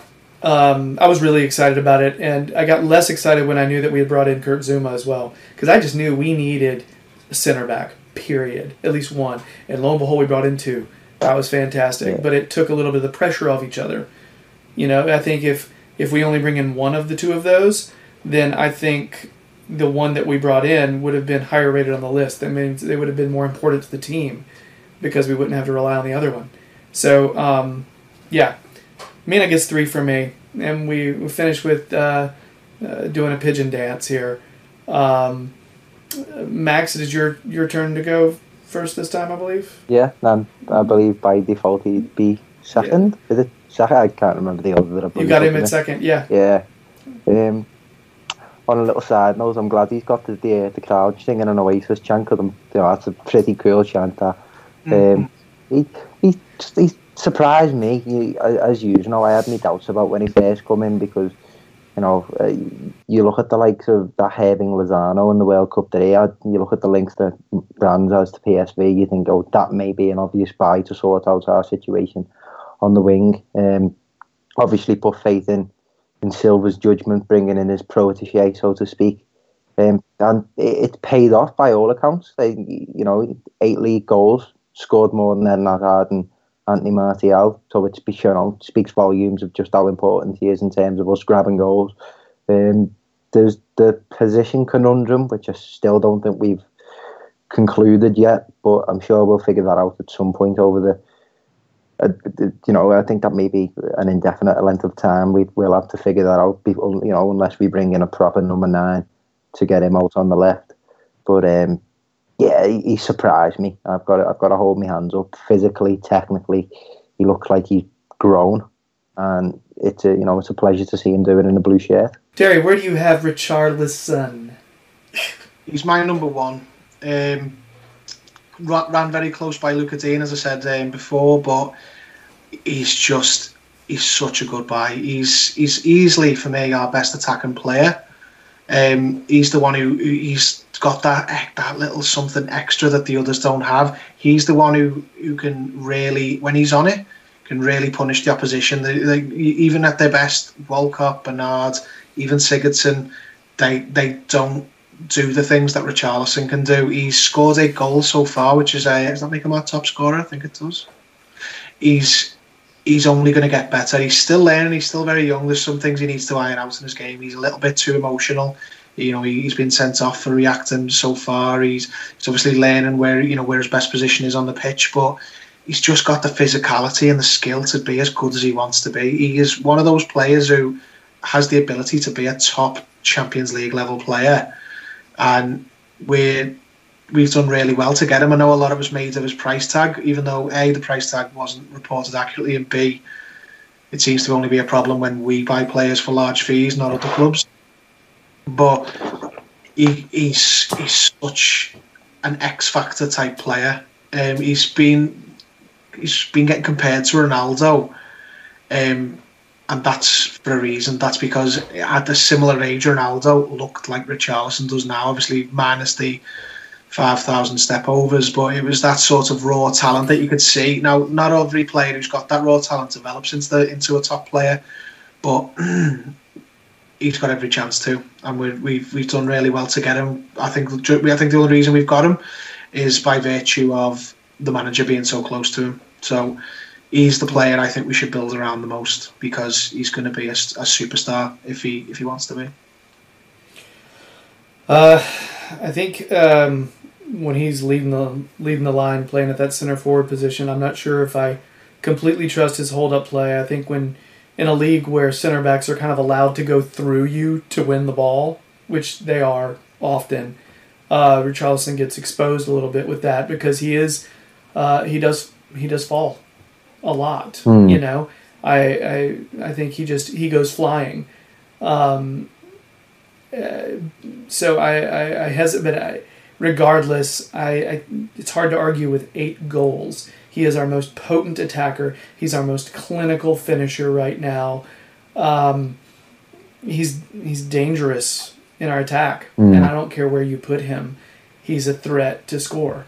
Uh, the reason I've got him at two instead of one is that I think we could maybe still win games if he wasn't in the lineup. Yeah, that's my only reasoning.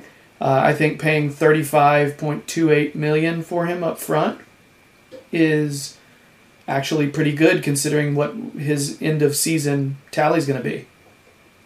You know, eight already. And I think uh, we are going to continue to grow and figure out where he plays best. There's just going to be times, I think, where we're going to look at him and say, gosh, he's so strong on the left.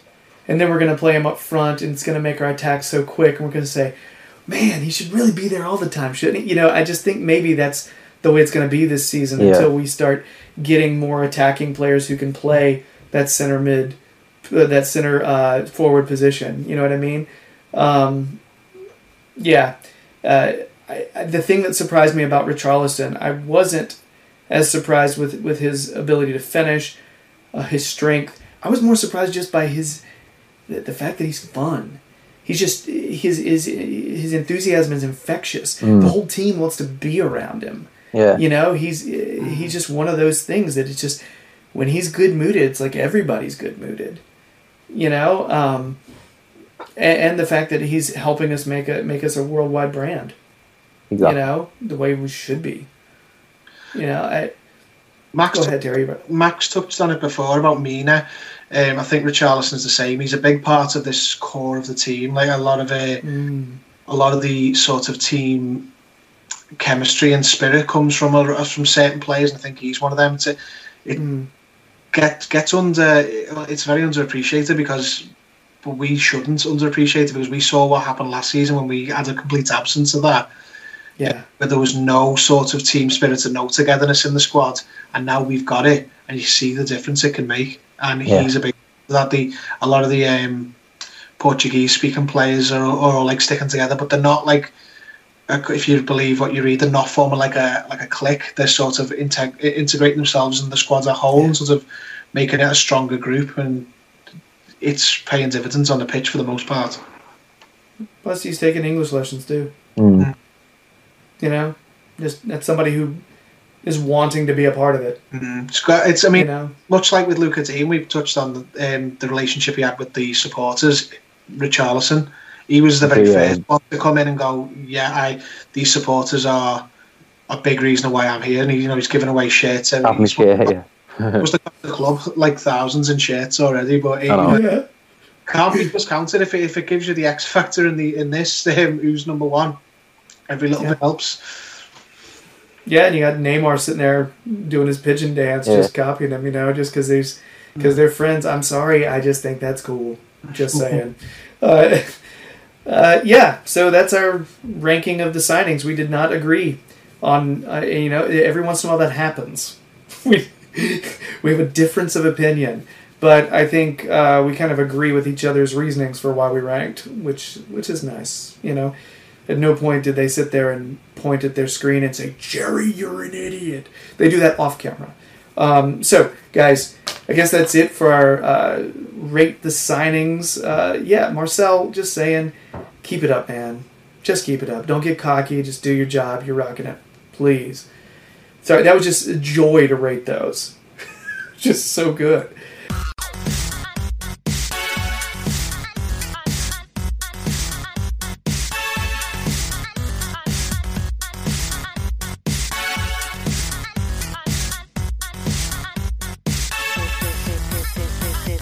Let's talk. Let's talk City preview, guys. Right now, they're second in the table. That's all I'll say. Um, they got a win yesterday, Champions League, and before that, they lost. I'm glad they got that win out of their system, though, because uh, I was worried after losing to Chelsea, we were going to catch them on the bounce. Still went and behind. That would be bad. Yeah, yeah, yeah. But regardless, they won. So now they've got a little. They're not as angry as they were. I'm hoping. Um, so before that, they lost to Chelsea. Um, I didn't expect it, but, you know, it happens. Uh, right now, they've uh, De Bruyne is still hurt. Um, Mendy, David Silva, these are players there that are out. Aguero's probably not going to play. And there's a few players like Stones where it's iffy. He'll probably play, but he definitely is carrying some injury concerns. Hey, everybody. Jerry here with uh, an update uh, as far as injuries go. Um, press conferences were today. Apparently, Aguero and De Bruyne both trained for City today without problems, so they could be available for uh, our match with them. Anyway, uh, there's your update. Back to the show. Sorry about that. So, um, Terry,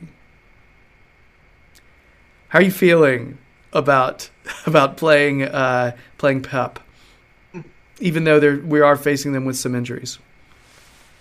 I'm I'm pretty calm, to be honest. I mean, yeah, I think well, everyone except that other team who were in first that you mentioned, um, everyone else when they play Man City now, it's just a free hit, free game. There's there's no harder game this season than Man City away. So all the players need to do is just go, right, well, there's a lot of players missing. Doesn't usually seem to bother City. They could probably do well in this league with their uh, under twenty-threes. But, yeah, see how we get on. I mean, there's no reason to there's no reason to stress over it. I mean, it's still early in the season. It won't massively impact, you know, what we want to do mm. overall. Um, we won't be the only team to lose them if we do. And as you say, just between us and a few of a thousand of our friends on YouTube, um, I sort of feel like we, I feel like we've got Everton this week, not we've got City, because yeah, if they beat us, it's not that big of a deal, is it? Considering,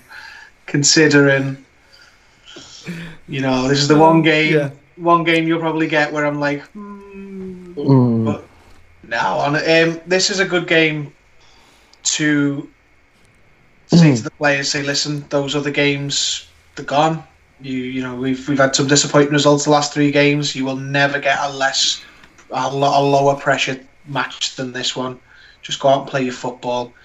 See how you get on. We've we've done well against City historically, even after they've been taken over. We have beaten Pep's Man City four nil. Last mm-hmm. season, the all-conquering Man City, we were one of the very few teams to take points off them early in the season. I wouldn't like to see a performance like that again because, God, that was it was hard to watch. We were, uh, yeah. we were back against the wall. But we, we are one of the teams who Man City turn up to play and they go, okay, it's Everton. Game face done. We we what we ha- are not one of the teams that they take as granted to be, to put it that way. So, mm-hmm. see how we go. Get on. Um, Max, I checked our away record this season.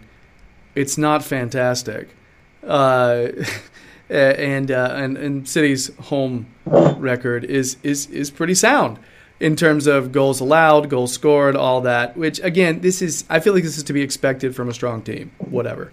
Um, do you actually think though, because we've had two straight matches at home where it was a little bit underwhelming in terms of our performance and our result, that maybe going You know, Terry mentioned it's a low-pressure game. I actually think it's less pressure going to the Etihad rather than going back to Goodison after those two back-to-back disappointing performances. What do you think, Max? Um, arguably, yeah, you could, you could put that case forward. Um, coming off the back of a Champions League game, though, obviously, and we mentioned that two one win against Tottenham, they haven't been perfect by any measure at home in the Champions League, so, you know, fingers crossed.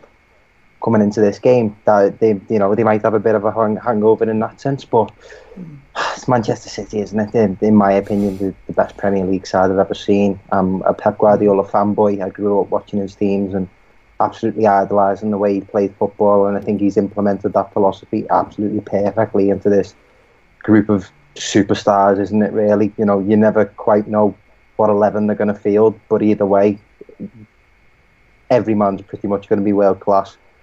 Um, as Terry said, our record, and um, you know, particularly for me growing up, our record is always very solid against Manchester City. Um, obviously, that comes more from the David Moyes era, so it's a completely different group of players. But as mentioned, and even that four nil win against Guardiola, that was a arguably a different group of players too.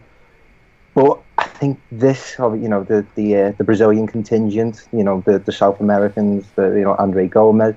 I don't know. I just I feel like they they'll be very well equipped to face a Pep Guardiola side. I think, you know, a lot of them, a lot of them are obviously schooled in the the Barcelona philosophy. Um, mm-hmm. A lot of them are very capable footballers, and you know, with our last few performances against the big the big six away from home and any indicator, we should be giving Manchester City a really good game here. And um, fingers crossed we'll we'll get something from the game. That's a really good point. Sorry, Jerry. The um, South American players, the big name players we brought in, they want to play these games. These this is why they're here. They they haven't come to play Watford at home. The likes of um, even like Luca Digne and the clubs he's played for, Yerry Mina, Richarlison, Bernard, they all want to play these. These are the games they, they look forward to. We as supporters look forward to the sort of lesser games because they're more likely to be getting the wins in. So, well, I suppose. But um, but yeah, that's a great point, that, Max. These this might be the game where you see the best out of some players because these are the games they, they dream of when they arrive in the Premier League. Mm. Um. In order for your team, in order for a club to start making a dent and making a, a mark on the world, these are the matches that people notice. Of course. These are the these are the ones. And I joked earlier about not wanting to play it. I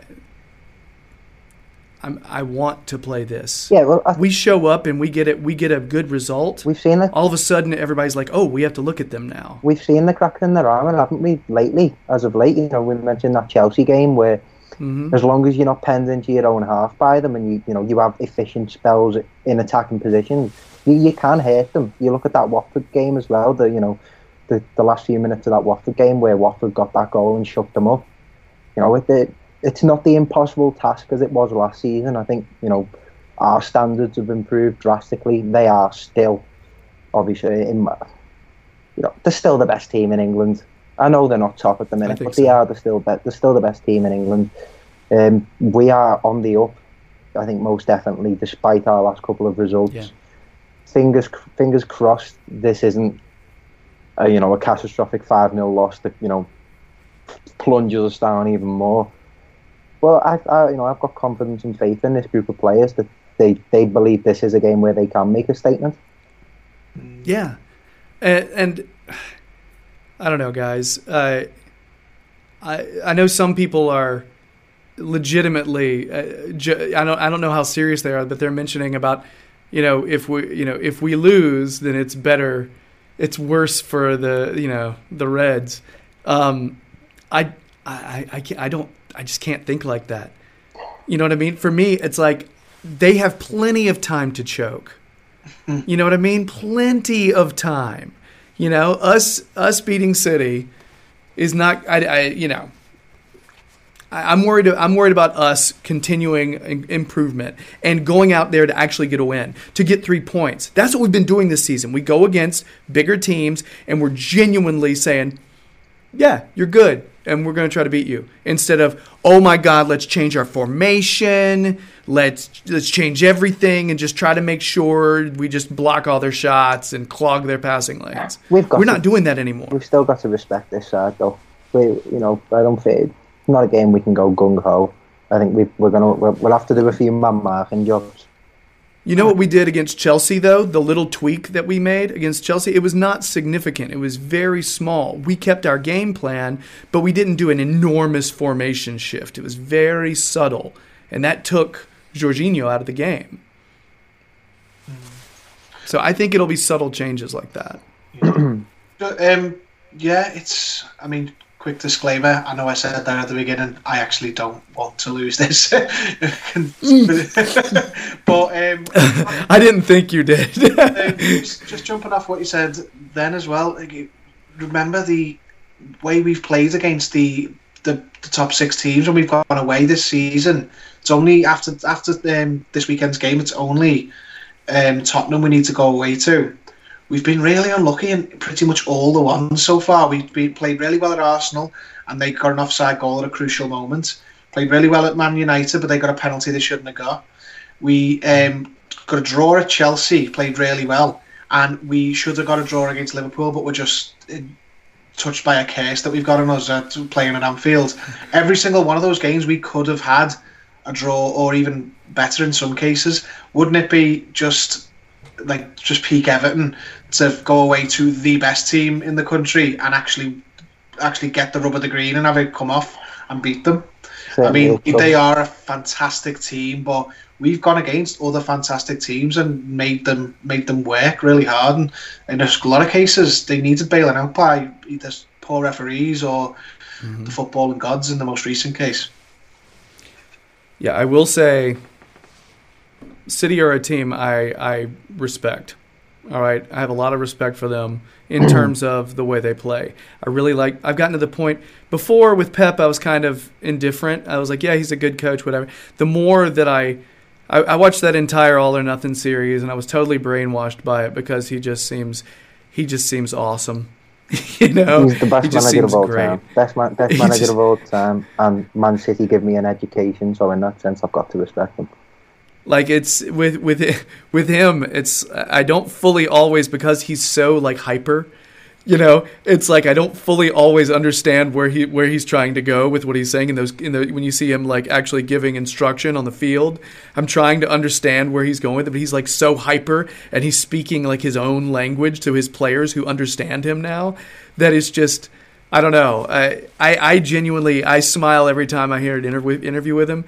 And when they asked him.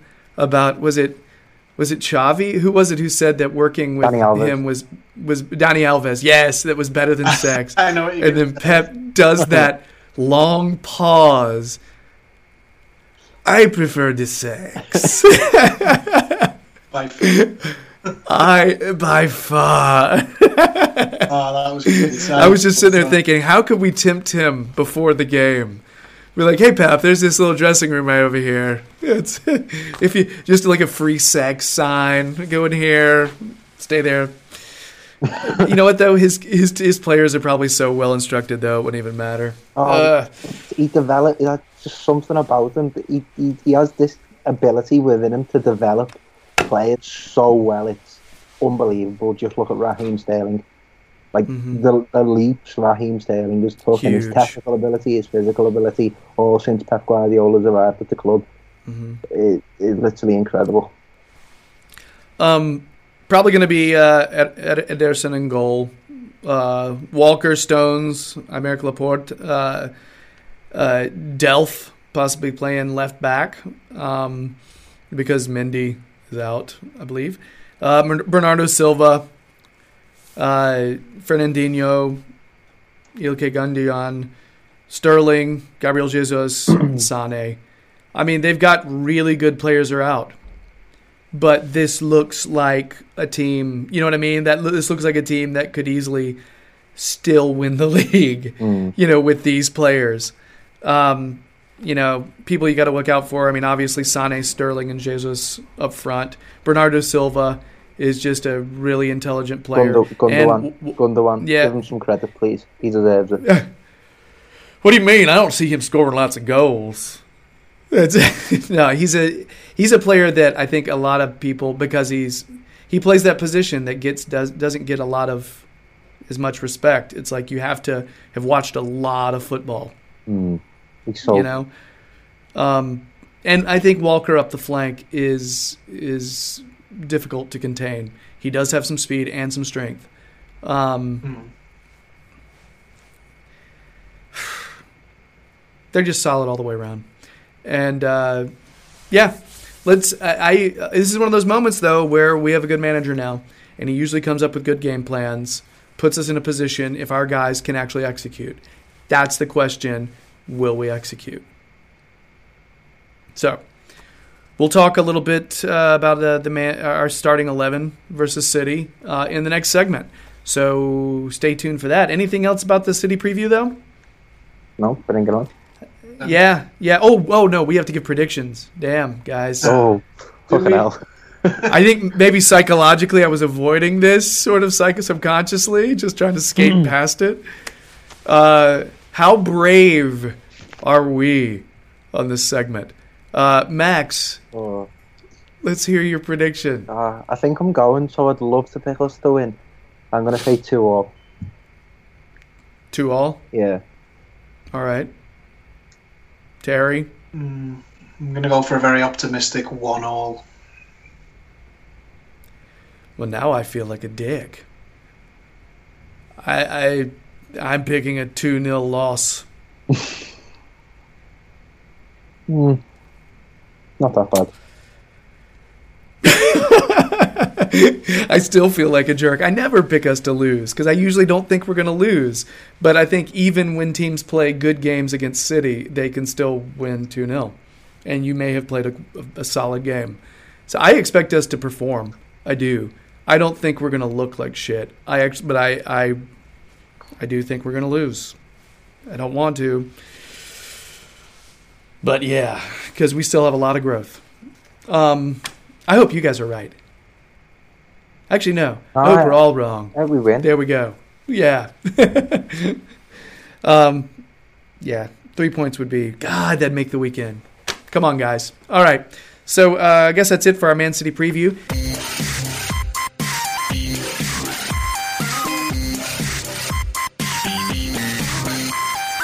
Jerry, Terry, and Max here.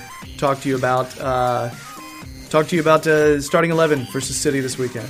Um, if we wanted to be jerks, this segment could be a minute long, in which we'd all just say the exact same thing. But I do think there's a couple of talking points that we'll get to. All right, so we won't be jerks. Max, who are your starters this weekend? Pickford, Coleman, Keane, Mina, Digne, Gueye, Gomez, Sigurdsson, Walcott, Richarlison, Bernard. Terry, this could be kind of funny.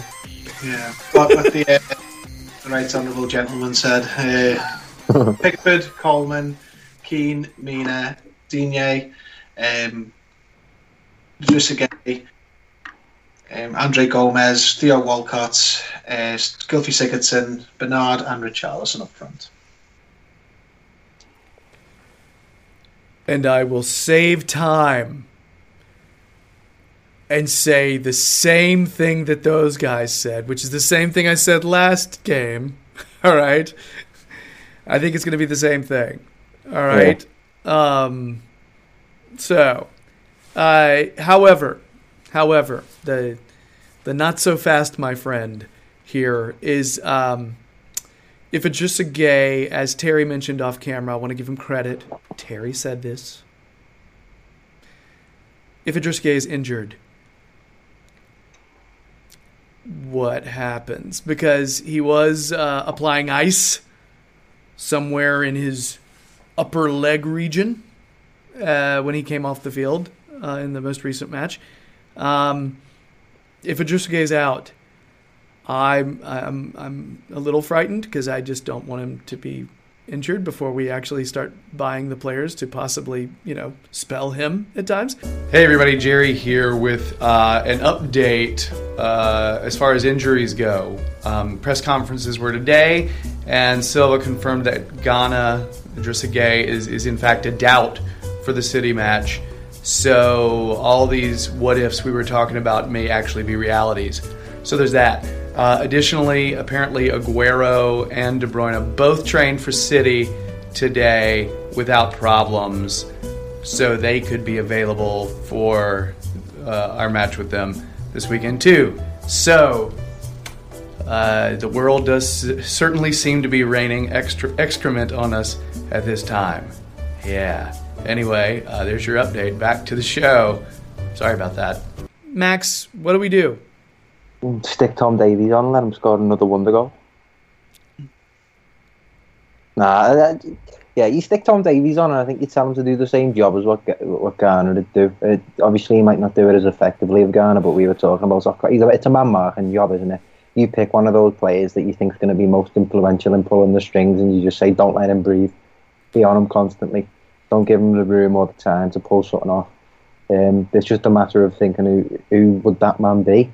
I'd, initially, you'd say it'd be David Silva, but he's out. You'd say it'd be Kevin De Bruyne, but he's out. Yeah. I mean, Sergio Aguero's out too. So, you know, this is a good chance for Everton, this. You know, mm-hmm. it's, it's not City's strongest starting eleven. It's still a very strong starting eleven. But We've got the we've got the I think that midfield is physically capable enough of being being strong enough on the back foot and on the front foot. We know how fit uh, Gylfi Sigurdsson is. We've seen how good Andre Gomez is. I think that midfield can cope with, you know, the persistent pressure. Hmm. So yeah, I mean, if, it, if Gueye was to be out, I would roll with Tom Davies. Terry, I see you nodding. Um, I'm going to go one little bit left field. I've thought for a while, I mean, I, it's not based on anything, but just a hunch. I think this could be the game and certainly the month where we start to see the reintroduction of uh, James McCarthy.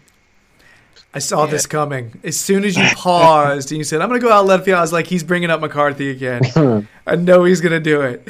He's been training in full training for a while now, and it would be a bit of an uh, a bit of a steep one to throw him back into to, away at Man City. But I think he's the best fit to replace Idrissa Gueye in a game like this, because Morgan Schneiderlin can also play in that number six role, but I don't think he's mobile enough or energetic enough to get about City's midfielders the way Idrissa Gueye would or James McCarthy would. You put James McCarthy in, yeah, he'll be a little bit ring rusty. Yeah, he won't be. Won't be back to full full ability just yet, but he will do a defensive, all action, you know, tackle everyone job. And I just don't think any of the other players will do that. Tom Davies is probably a good shout as well, um, but I I don't like Tom Davies as a defensive midfielder. Mm. I think he's much better in a more, I don't want to say advanced role, but sort of a more moving forward from deep. I think he's better on the ball than he is, you know, being a a destroyer type player. Um, so yeah, I'd say James McCarthy. Yeah, um, I think it it would be Tom Davies. I think that's who we will see, but I think I would prefer McCarthy in that role. Um, I agree. I feel like McCarthy is just a more defensively defensive-minded player. Um, I think he's more of a a terrier, you know, like snapping at heels, you know, constant, that, or at least that's the player I remember. I, who knows? He hasn't really played a, a really big competitive game in a long time. So it's mm. a, it is a risk, but I think it's a risk to put Tom Davies in there. I think any player you put in there is a risk, period. You know, it is a risk because we're playing City, and so you put Schneiderlin in there, who is maybe the most like immobile of the players who who you could put in there against a r- ridiculously mobile team. I don't think you can do that. Um, McCarthy, coming off in- injury, may not be. I mean, he's probably fit, but is he? Can he? Could he play seventy minutes?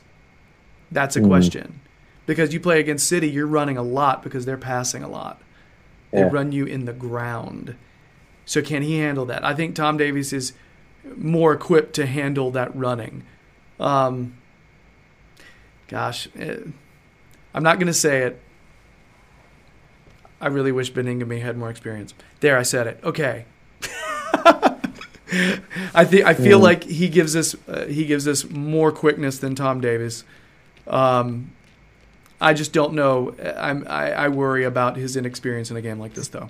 So you look. You love Beningame, don't you? I love that guy, man. I just feel like he's a player. I, I, I think what it's a weird thing when you see a, a kid play with the U twenty-threes some, and you see them like work their way up. You have a certain like when you when you realize they're good early, you know, and mm. then you see them work their way up. You want it to work for them, you know. And I think that's part of the reason why I love that guy. But he, I don't know. I feel like Silva respects him as a player, but doesn't think he's ready to crack into this lineup. And if Silva doesn't, let's be honest, he's probably right. He knows Silva knows more than me. I know this is a news news flash to everyone, but he's he's a pretty sharp guy, and he knows his squad really well. Um, I don't have to worry about Silva the way we did about Big Sam, where we're like, does he even know that this player is there? You know, I feel like Silva knows everyone really well. Um, so yeah. Uh, so I think it'll be Davies, but I kind of hope it's McCarthy. Um, I think that's a more like-for-like fit. Um, wow. That's a tough one, though. That puts us at a weird spot because that's one of those players that really we don't have anyone to immediately slot in for. Mm-hmm. That is a squad depth issue right there. A big one. It is. I've, I've said for a while now, I think he's the most indispensable player in that eleven. And yet he's the one that most people, a lot of people want to replace right now. Well, yeah, he's gone. He's, he's not playing his best football. He, he's had a few bad games, and it's becoming quite apparent that he is the weaker of the ball-playing midfielders that we have. Yeah. It's so one-dimensional. Like, he's great at winning the ball back, but the creativity is lacking severely well, when it comes to... He's getting, I think he's getting more opportunities to show that. He's, there's more, I think due to the change in philosophy, mm. he's getting more time on the ball, he's getting the ball in more advanced positions, and therefore, by default, because he's not as good as at that, those attacking skills, you know, he's skying shots, he, he's misplaced passes, he's losing the ball. But that, I think that just comes with the territory of, you know, spending more time on the ball. And, uh, you know, I've still got faith in him to to improve those areas of his game, because, as I said, athletically, the man's an absolute monster. Oh, hell yeah. So I think if he brushes up technically, I think he, honestly, I think he's a fantastic midfielder. Max, whenever he lines up for a shot outside the eighteen, do you expect him to go on frame ever? Mm. He's been um, he's been really poor. He, ha- he has been really poor the last three games. But if you we, we play away at Man City without him, you'll soon want him back. You'll you'll immediately. Oh, dude, uh, dude, he's yeah. a player. Like, I'm not in the let's sub Gay right now phase. I do think that if we are needing a goal late, uh, he's a player I would sub out. If we mm. had a more attacking minded center mid to slot in. Uh, which I don't really know that we even have on our squad right now. You know, I feel like that's a player we'd have to buy, you know, uh, David Silva type, you know, someone we could come in, who could come in, play with Sigurdsson, but because Sigurdsson's touches, someone, some brilliant soul put a an article out there recently, and I wish I could find it in my brain, like what it was called, but they were talking about how Sigurdsson's touches are like almost all in forward positions, and rarely are they in the midfield. And so he's not really creating a lot of chances from the midfield. It's all from more forward positions. So we need more creativity coming from the center, you know, mm-hmm. coming from more centralized positions to be able to kind of link up with the, and that's just something we don't have. And we will, we need that late in games instead of shunting the ball off to the wing every single time and crossing it in. Yeah, where we're not really getting a lot of joy. On that note, I've got a weird feeling if we roll at Richard, I think Richarlison's going to have a good game against this back line, you know. I, I've got this innate feeling, I think it's going to pay off. I think, you know, he's getting the goals, isn't he? That finish against Watford was fantastic. They um, won't be as physical with him, I know that. Mm.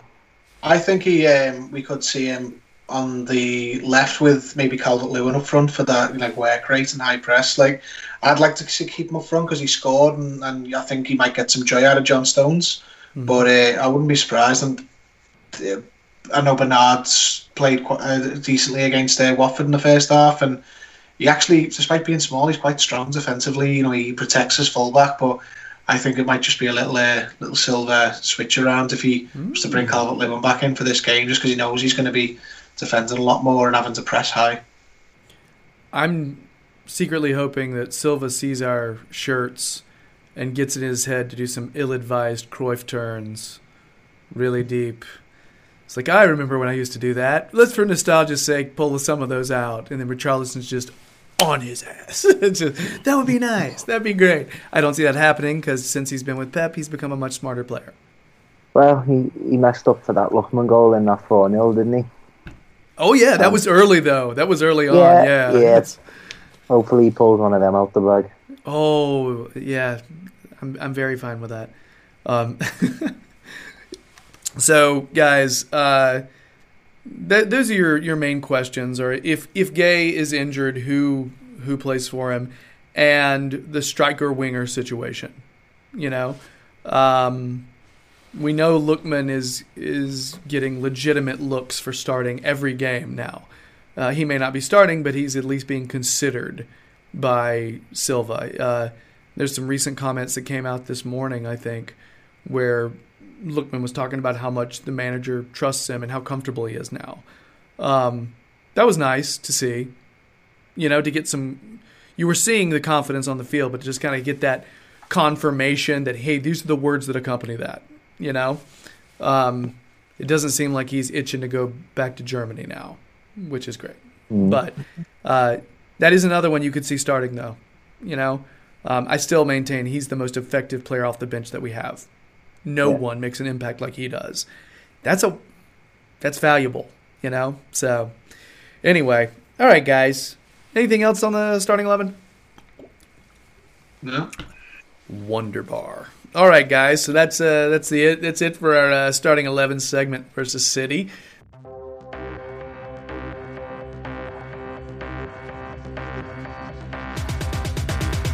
Well, ladies and gentlemen, boys and girls, children of all ages, it's time for If You Know Your History, the Everton-based quiz segment that pits Max versus Terry in a, in a cage match of Toffee's wit and might. Today's is a, well, it's a pen shootout quiz, so essentially I'll be flipping this, uh, I'm holding a memory card. Gentlemen, this is heads and this is tails. So basically, whoever goes first, it would be as though they were shooting. Each one gets a chance to answer the question, and uh, yeah, whoever gets them right when it's their shot will end up winning. There you go. That's the closest I got. Anyway, screw this. All right, so I'm I'm uh, tossing the, the, the, the memory card right now. Terry, if you can call it, please. Heads. He said heads, and it is tails. So, Max, first or second? Second. Cue intense quiz music. It slowly ramps up because it's that low drum beat. There it goes, there it goes. Maybe it's kicking in now. There we go. Terry, since the Premier League began, Everton have had a number of players make appearances for them. So out of all the players to have played in the Premier League for Everton, what number is Yerry Mina? For example, Lee Tai is the one hundred seventh player to play in the Premier League for Everton. So what is Yerry Mina? Quizmaster John, you devil you, because this is not easy. I love the way you used Lee Tai as some sort of guideline. That's what John did. Yeah, I think the, it was the, the year, maybe. He was trying to give you a, yeah, reference. So, Terry, what do you got? Lee Tai was the one hundred seventh, was he? Yes. Um, I am going to go then with Yerry Mina being the two hundred second. two hundred second. Okay. Max, what do you got? two hundred sixty-fourth.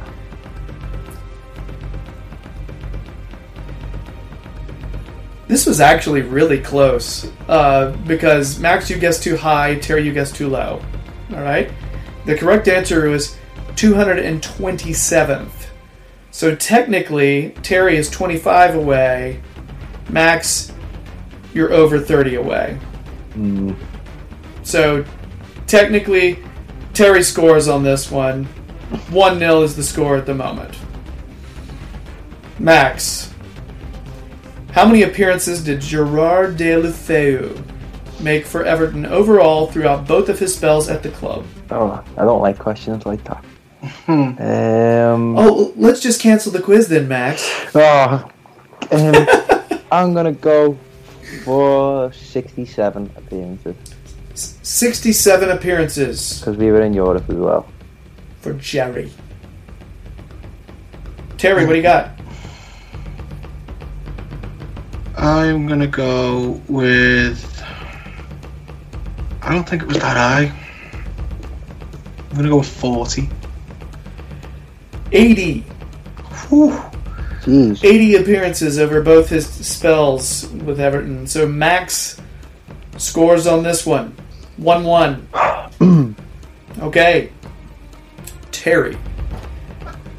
How much did Everton pay altogether for Leighton Baines from Wigan in two thousand seven?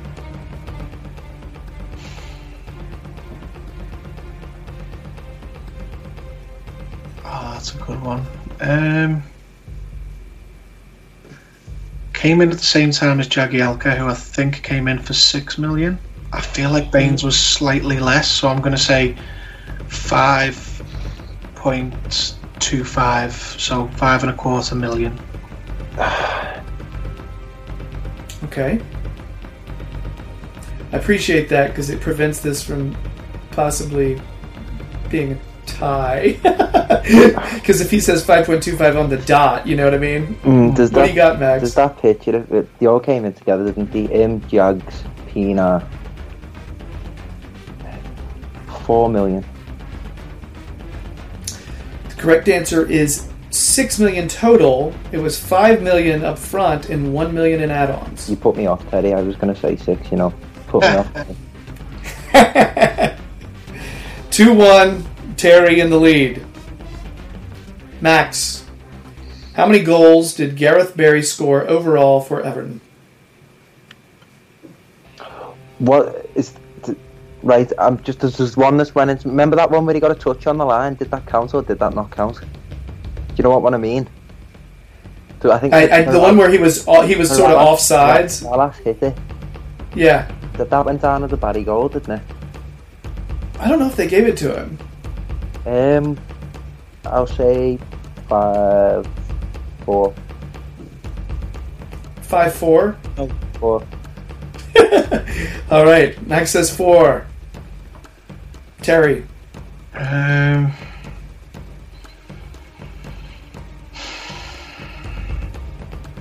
difficult. I'm going to say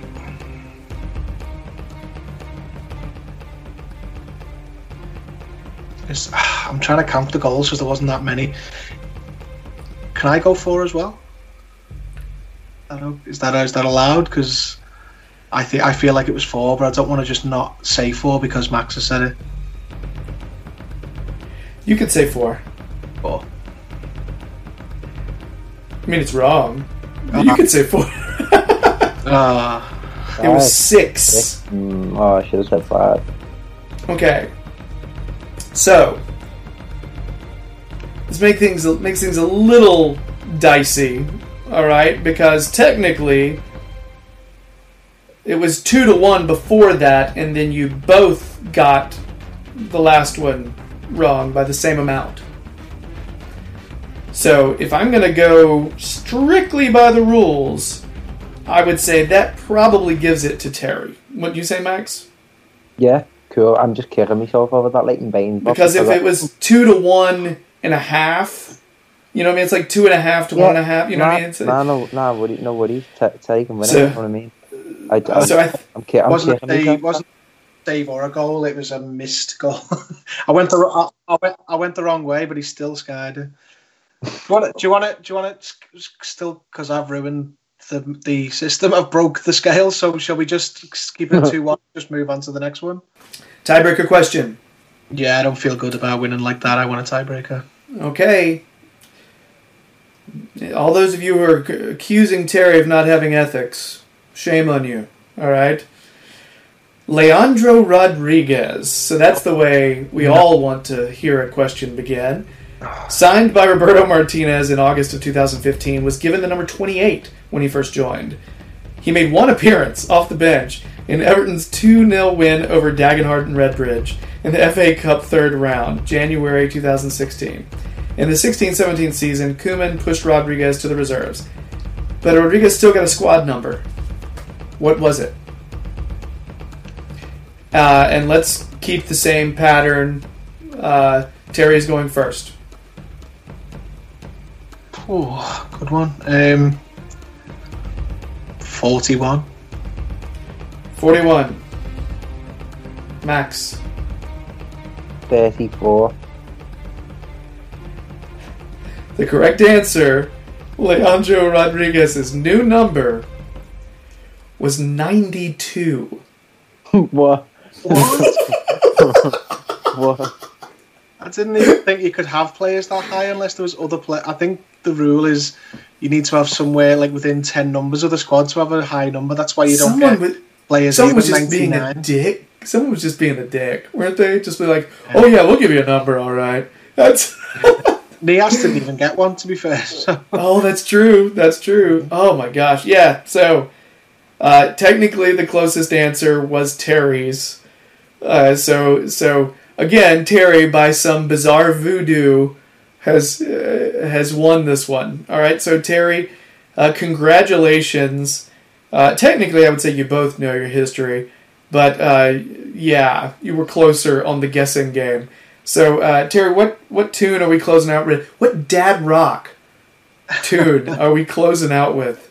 I'm going to go in sort of nod to the new Avengers uh, four trailer that came out. Ah. I'm going to go with Shoot to Thrill by A C D C, which is the Iron Man two title track, and it's a absolute tune. So, in tribute to Tony Stark, who's, spoiler alert, lost in space until we get to the next film. Shoot to Thrill. Shoot to Thrill. A C D C. All right. Um, you've given a pretty good reason as to why. Uh, if you were to if you were to put that track in a, a movie or T V show, what would be happening? Oh, what what happens when it's in Iron Man? Just Iron Man jumping out of an, a, a military... Oh, is that... I was going to say it's the title track, but I wasn't sure if it was actually in the movie. I haven't seen that movie oh, in, like, it's, years. It's, like, it's in a couple of the films, um, the Avengers films. He, it's in Iron Man two originally, when he... beginning of the film, he jumps out of a military plane and lands oh, at a... Oh, my God! He lands at the Stark Expo with the big American flag behind him, and then he yeah. shoots, and he's got a tuxedo on.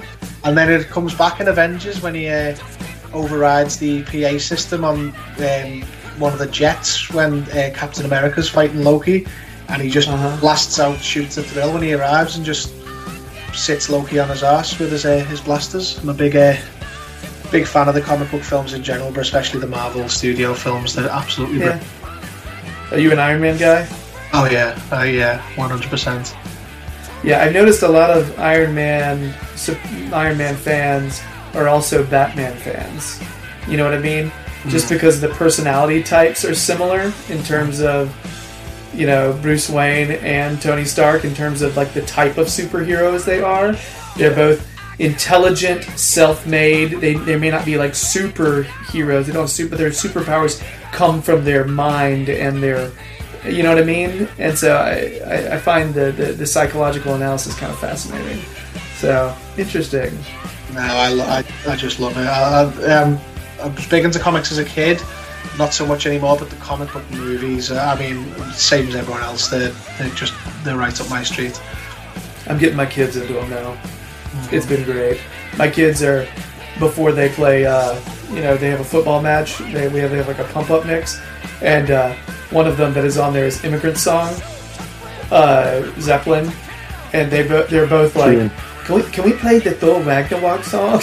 Yeah. That, because it's song. Oh, oh, that would have been yeah. that would have been an option if I'd have thought of it. That's a different time. We'll do that a different time. Right now, this one, this one's handling it well, I'm sure. So as we close out with A C D C, uh, which is uh, the more you get to know uh, Terry's uh, catalog, the, the the less predictable, the the more more predictable it can become. You know. Uh, Uh, it's time to end the big show.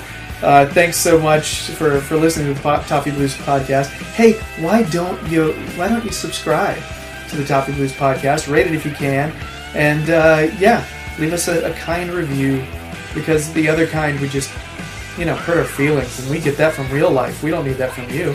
Uh, so, also, why don't you check us out on YouTube if you for some reason get the bug up your arse to see our faces. Check that out. It's there. Why not? You know, double dose of us. Check out Terry, Liverpool Echo Fan Jury. He's he shows up there uh, writing, you know, his, his beautiful words about about Everton uh, every so often. Check his Twitter for that. Check Max's Twitter for where he shows up next. Uh, he, you'll you'll find him often on the, the Toffee Blues website. Uh, Toffee Blues website. Lots of uh, Everton analysis. Max does his work there. Uh, just subscribe to the Toffee Blues uh, in general on Facebook, Instagram, uh, where else? Uh, YouTube, Facebook, Instagram, uh, Twitter. Yeah, there's that too. So I guess that's it, guys. Thanks so much, Terry. Uh, we missed you last time. It's good to have you back. good to be back. Thanks for having me back, guys. Um, pleasure as always. Good choice of music again. Thank you for that. Uh, Max, great to talk to you again, man. Always, as always, mate. Yeah. You gentlemen, thanks so much. And, uh, yeah. So, bye.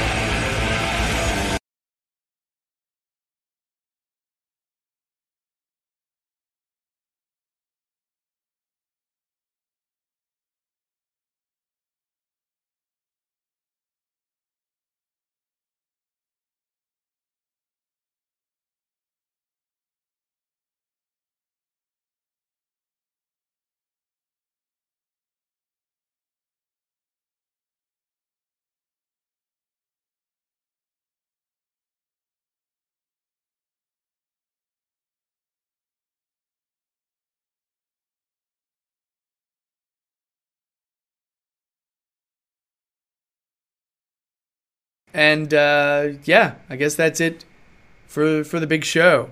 If you've been listening via podcast, uh, thanks so much. We sincerely appreciate it. Uh, please subscribe to the Toffee Blues podcast. Rate it if you can. Leave a nice review, just because it's the spirit of the season.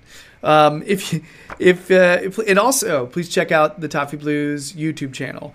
Uh, please subscribe to the Toffee Blues YouTube channel. We'd sincerely appreciate that. We're creeping up on fourteen hundred subs. People are saying some nice things, which is wonderful. And sometimes Liverpool f- supporters come on there and they're mean, and then we delete their comments and we love it. All right, and it gives us views. It's wonderful. Uh, so please, please check us out if you feel like seeing our faces on YouTube. Uh, check out Terry on the Liverpool Echo Fan Jury.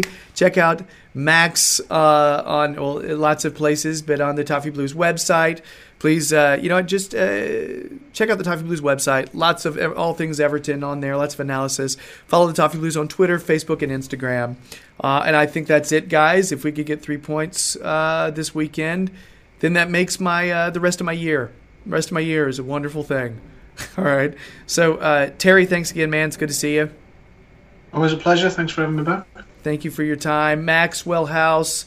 As always. Wonderful. Good things. Thank you, buddy. And uh, yeah, let's uh, let's make this weekend competitive, shall we? All right. Bye. And uh, yeah, and if you keep your eye on the uh, Premier League fan zone, if you're in America, N B C's N B C Sports Gold. Me and my son Bennett will be showing up there as the Everton supporter, as uh, giving a, a Watford reaction. And it's well, yeah. I have a six-year-old beside me, and he was excited. So I'll just say that. So I guess that's it. We're going to move on to our uh, penalties discussion. Who's going to take those things? All right. I guess that's it for now. We'll see you in a minute. Bye.